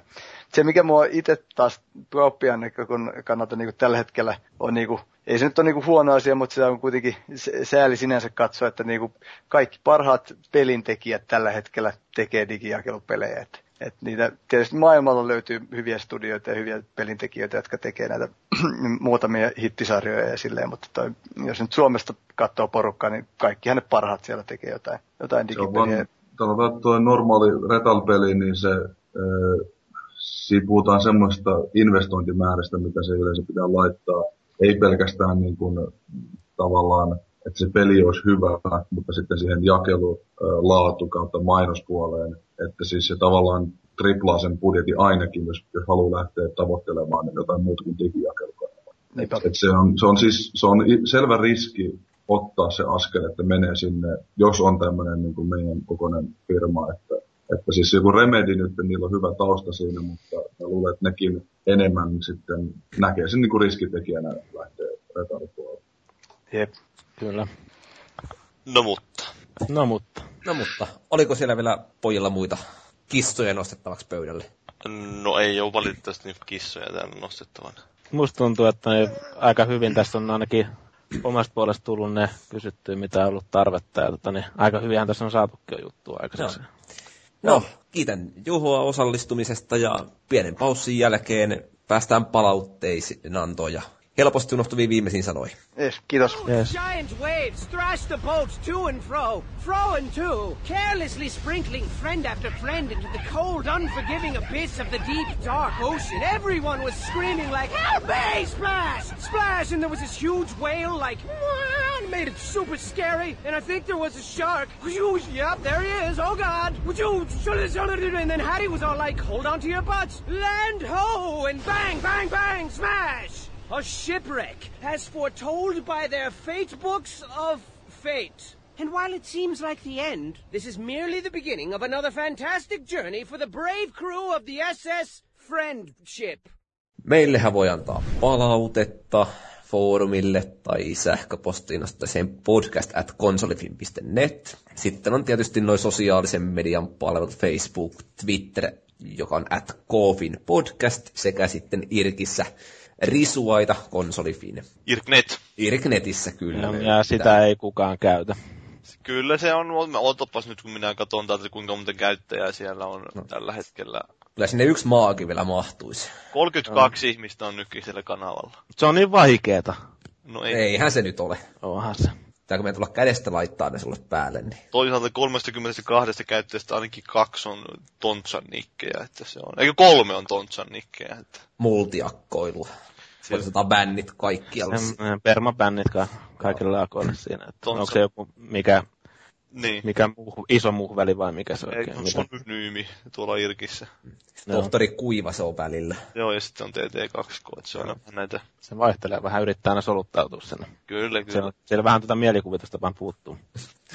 Huono ihminen.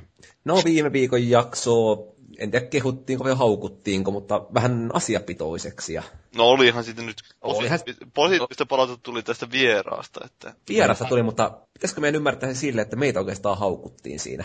niin, no en mä nyt, Että me oltiin vaan huonoja. Onneksi Ehkä- Anna Kaisa oli hyvä. Sanotaan näin, että ehkä jos, tom, jos on joku rapakon takaa GDC ollut vieras, niin tota, ehkä se on ihan hyvä, että siinä ei välttämättä tota itse varsinaiset osallistujat, niin nämä va- vakiotyypit niin kuin liian iso rooli. Että hyvä, että Anna Kaisa tuli sitä juttua. niin se oli sinne mukava, että ei tosiaan, kun ei ollut se valmistautuminenkaan, ei ollut itsellä ehkä se parasta, että kun tu- kuulee sen puoli tuntia, niin nauhoitusta alkoi, joo, tämmöinen olisi nyt tulossa täällä, että. Niin tuukko mukaan. Niin, ja sitten oli vielä sillä lailla flunssasta toipuma ihmisraakele, että Siellä oli kyllä aika semmoinen niin kunnioitettavan nopea se aikataulu siinä hommassa, että Joo, se oli, että se pistin Anna Kaiselle viestiä Facebookissa, kysyi, että kiinnostaako. Ja sitten aluksi sanoi, että se kysyy, että mikä, mikä kiinnostaa, kun, no, mi- mikään yleensäkään. niin, mitä sä yleensä ehdottelet sillä.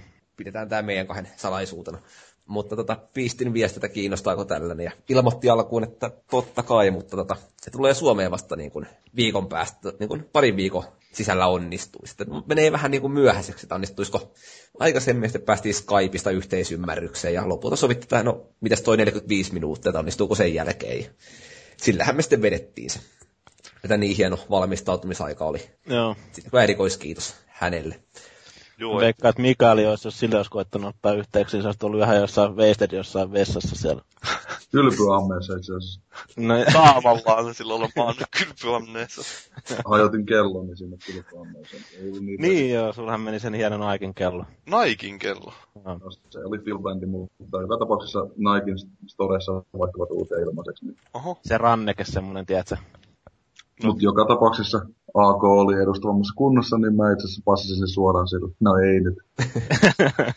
Agentti kyllä soitteli, että Samassa hotellihuoneessa olivat Mikaeli seurasi sit vierestä sitä keskustelua. Joo, tää Mä tuli vähän olen- yllä, yllätyksenä, että Mikael edes oli siellä, mutta...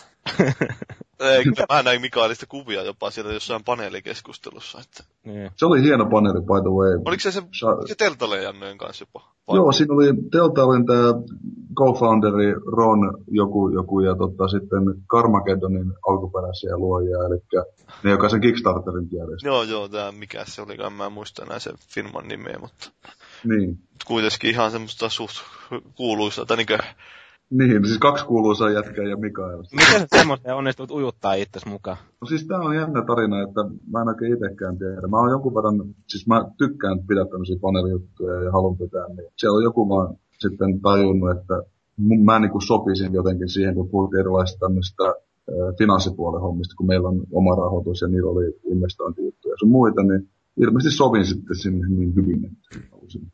kyllä. Mutta tosiaan oli tullut vielä palautetta sitä edellisestä jaksostakin.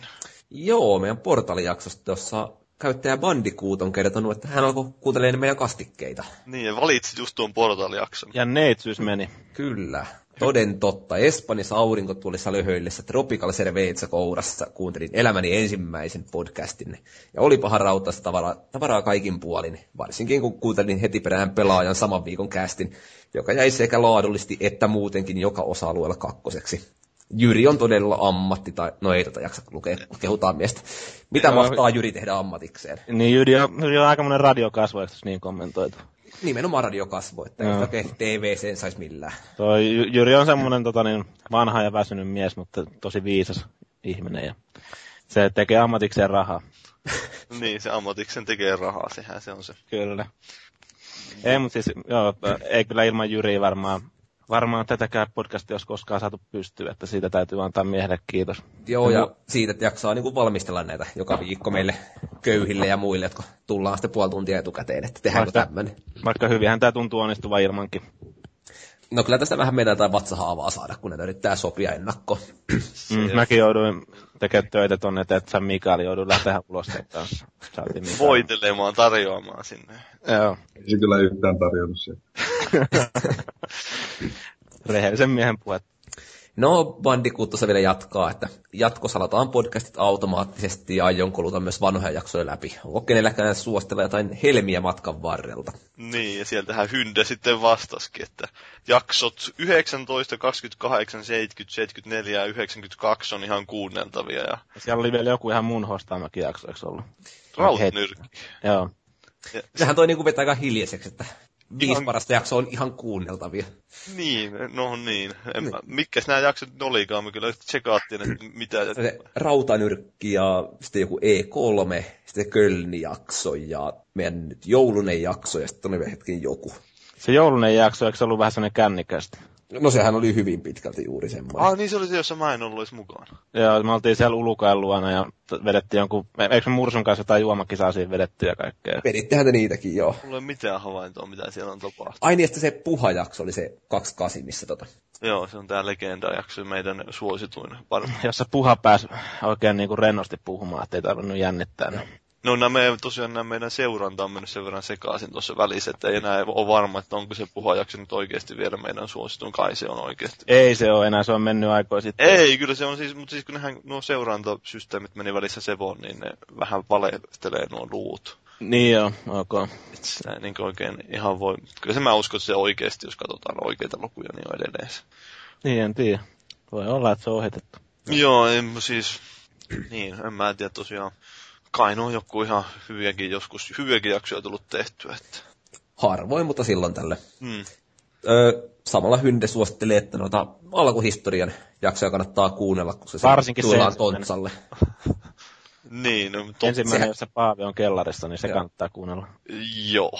Toi Tontsalle vittuiluhan loppujakso numero 10 muistaakseni. Sen jälkeen ei ole ikinä milloinkaan yhtään Sen jälkeen ei onneksi tarvinnut katsoa sitä jätkää enää näissä piireissä. Joo. Mikä on muuten viimeinen jakso, jossa Tontsa oli varsinaisesti vieraan? Tai ei vieraana, mutta silloin niin tyyli vakijätkinä. Mukana. Voiko sen tässä joskus kattella läpi, piruuttaa. Niin, joku voisi koota tämmöisen highlight reelin tästä. Mulla ei ole mitään hajua, kun mä en näitä kuuntele.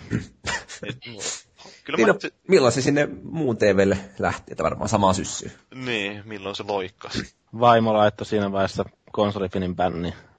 Voi voi. Tosiaan Jyrille sieltäkin tuli vähän kiitosta, että mä en tiedä kuinka vakavissaan tuo mieskin oli tuossa, mutta loppu lähti kuulemma lapaasesta ja ihan hyvä näin. Että kyllähän se lähti vähän se silloin. Lapa. Se, on, se oli ehkä vähän huono idea ottaa mut ja maati sinne. Ei, sehän oli just se paras niin kuin, koko jakson kuningas idea, että mukki otettiin. Mä en ollut siis, mun ei ollut tarkoitus osallistua koko jaksoon silloin, ja että se vaan tuli sillä lailla tyynen, joo, tuu sä tuonne, en mä mitään portaalista muista, no tuu vain sieltä. Joo. Sitten Jyri sai pyhä. Jyri kato valmisteli sen niin, että se saa puhua yksin siellä nimellä. Saa vetää kunnon monologia ja vetää vielä ne kladokset sinne päälle. Niin. Niin ja se oli suunniteltu, että sitten tulee, jos jostain paskaa läppää halutaan, niin meikäläinen jauhaa sitten siitä. Niin, se, Niin, se lopussa sitten päästettiin maagi irti. Joo, kermat ensi kahvia. Niin päin, mutta miten nää, no, en mä tiedä, se palautteessa sen kummempaa. Joo, ei taida olla sen kummempaa. Sitten olisi vielä helposti unohtuvat viimeiset sanat. Mitä Smaagi haluaa kertoa kuulijoille? En mä tiedä, tota, niin sen verran mä voin sanoa, että Mikaeli on hyvä ryyppyseuraa, että kannattaa kaikkea, jotka vaan kykenee, niin lähteä sen kanssa. Ja tarjota sitä paljon alkoholia. No minkä se sen vastikkeen Mikael voi tälle antaa? Mä voin sanoa sillä, että maagiset ei ole niinkään, mutta ei, hyvä, hyvä sekin. on. Maagiset ei ole höveli tarjoamaan. Ei, kun tota, hyvin se saa mut aina puhuttua kaiken näköiseen mukaan. että Se, se on siinä se on. Joo, sillä on, sillä on semmoinen tapa, että se lähtee sillä lailla spontaanisti haastattelemaan Viivi Pumpasta ja mitä nyt kaikkea tekeekään. Kyllä. No, Paavi. Se oli menestys. No mulla on nyt tässä nyt muutamakin tämmöinen tiedotusluontoinen asia, että se ensinnäkin, että Ridke lähti kaunareista pois Suomessakin. Mä katoin, sen, katoin ne ja molemmat ja viimeiset jaksot. Miten paljon Suom- Suomessa ollaan jäljessä tota, niin, En mä tiedä, onko jotain puoli vuotta tai jotain semmoista. Mä muistan siis, että se oli viime vuoden syksyllä, kun siitä uutisoitiin, että se Jenkeissä tapahtui. Mutta ei oli vähän jätti kyllä vaisun maun suuhun tuo se Ritken lähtö siinä, että ei, Että ei ollut haikea jakso. ei ollut niin dramaattinen kuin olisin oottanut. Mä olisin oottanut vähän semmoista räväkämpää, että siinä olisi jotain tapahtunut, mutta se vaan lähti jonnekin haama, häämatkalle. Niin, että se ei edes kuollut. Niin, ei edes kuollut että, tai mitään tuommoista dramaattista, ainakaan mitä mä nyt sitä seurasin. Ja sitten toinen, toinen tämmöinen vähän sama, niin, mutta tosiaan se kuulemma se aikoo keskittyä musiikkiuraansa, että sillä on tämmöinen bändi kuin Player, että kannattaa kuunnella, vaikka. Spotifysta löytyy. Onko tota, niin, siinä näistä ihan hirveän näköistä muovinaamaista Tayloria mukana? On se, Taylor on edelleen mukana. Joo. Sekin oli joskus ihan hehkeä mimmi, mutta sitten se on niinku käynyt niin mutkeltaisella kirurgin pakella, että siitä sitä ei enää tunnistaa, että onko se mies vai nainen. No vähän voi olla ongelmia jo siinä. Et, et jos tota, niin, pimeässä tulisi Ridkeä toi Taylori vastaan, niin melkein Ridkeä mieluummin panisi. niin. Niin. Täytyy Ei sanoa vähän, ryppäämään. Joo, se on vähän, Mikael, älä nyt on noin tekopia, sulla on On. kokemusta tästä. joo, niin joo, just. Se toinen juttu, joka mulla oli, niin oli tää, Me ollaan oltu Mikaelin kanssa alasti samassa saunassa, että no kyllä se on, me ollaan nähty kaikki. Mä-. Mä oon ollut Mikaelin kanssa, kuitenkin Mikael ei ehkä ollut silloin, kun mä kävin Frozen Bytella saunassa, mutta okei, ei siitä sen enempää. Öö, Joo, Tontsa oli siellä alasti. Mutta niin, Steven, se ei ole. Steven Seagalilla on syntymäpäivä keskiviikkona. Steven Seagal No. täyttää 62, eikö yksi vuotta. Mm. Ja kaveri on yhtä rautaisessa kunnossa kuin Tontsa. On, on yhtä laatuisessa kunnossa kuin ennenkin aina, että mies oli siellä Venäjällä vierailemassa ja vähän mainitsi kunto-ohjelmaa sinne ja mitä kaikkea, että kuulemma Venäjällä vielä kovaa sanaa Steven Seagal. Kyllä, kyllä. Se on Putinin kanssa hyvissä väleissä. Siis sitä oli pyydetty, että se vähän edesauttaisi tuota venäläisten aseiden tuontia tuonne Yhdysvaltoihin. Koska vissiin siellä on joku vanha sopimus, joka kieltää niitä oikeastaan muuta kuin jotain muutamaa merkkiä viemästä. Ja muutaman halvan leffadiilin tehnyt siinä samalla kanssa, että voi käydä kuvaamassa. Todennäköisesti, kun siellä Itäblogimaissa se tykkää käydä kuvailemassa aina. Mutta tämä nyt oli vähän tämmöinen aasinsilta siihen, että mulla itsellä on syntymäpäivä sitä seuraavana päivänä. Oi, oi, oi, oi, oi. Steven Seagalia seuraavana, eli siis 11. päivä täytän 25 vuotta. Ai ai, alkaa olla teikäläiselläkin pelkkää alamäkeä edessä. Niin, niin. Että mä mietin, että pitääkö sitä juhlistaa jotenkin. Lähteä Ei kannata. ma- Maagisiden kanssa ra- radalle. Kannattaa varmaan lähteä mun ja Mikaelin kanssa radalle ja katsoa, että mitä ilta tuo tullessa. Kuulostaa kyllä aika pelottavalta. No oliko nämä neljättä helposti unohtuvaa viimeistä sanaa? Ei, mulla nyt ehkä tällä kertaa. No. no mä voisin tässä vähän vielä hehkuttaa mennessä viikkoa, että kuusi päivää putkee flunssassa ja nyt pihalle iski takatalvikin ja sitten vielä Pirun raumalaiset päästi noin Tampereen kivesrinnat finaaliin 4-0. Niin tässä nyt on kaikki ihan perseellä. Ja mitä Silveksellä on mennyt siellä karsinoissa? Hyvinhän se meni. 4-1. Ylimääräiset hillot koti, kotiottelusta vielä viidennessä pelissä. Eikö se ollut se yksi ollut komea matsi siinä, se minkä ne hävisi?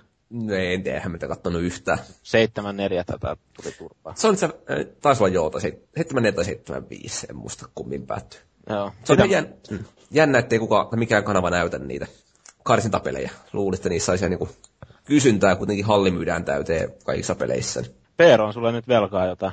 Se on pissen velkaa, että et, et pistä tilaukseen jo, mä tuun kohta hörppimään hyvältä maistuvan oluen. No, tämä oli jakso numero 107. Kiitos kuuntelijoille, kiitos Mikaelle, kiitos Paavi, kiitos Maagiset ja erityisen suuri kiitos Juholle. Minä olin Valuigi ja muistakaa, että neljässä vuoden ajassa on kolme liikaa.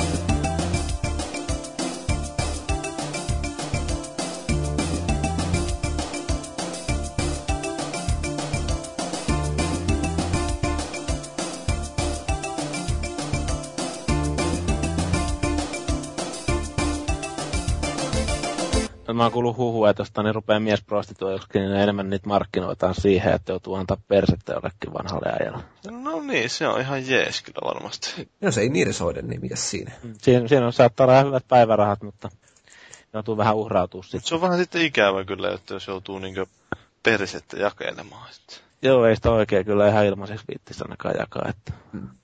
se on tota, niin toi, jotenkin kumminkin mieluummin vaikka niitä vanhoja kotirouvia kävisi sitten hoitelemassa. En mä nyt ihan ensimmäisenä, niin mitenkö vieläkö se Juho on siellä mukana?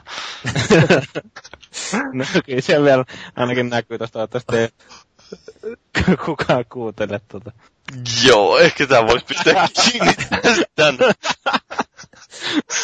Ei jumala. nauhoituskin onneksi on päällä, että tästä niin jotain iloa on. Toivon mukaan me nyt ei vastata siellä pikkulasten jostain iltasadusta. Mikaelilla olisi ollut varmaan enemmän kerrottavaa tuossa mies, miesprostituotua, mutta se kerkesi lähteä pois. No ei. Aavisti tämän aiheen ja lähti Se on äkkiä. helppo, helppo laittaa semmoista kaveria, joka on lähtenyt pois, pois nauhoituksesta. Joo. Joo, ehkä tämän voisi lyödä kiinni ja tehdä jotain järkevää tästä. Ei, ei välttämättä niinkään järkevää, mutta kuitenkin Kenties ensi viikkoon, kenties ei. kenties. Palaan joskus. Se on moro. Moro.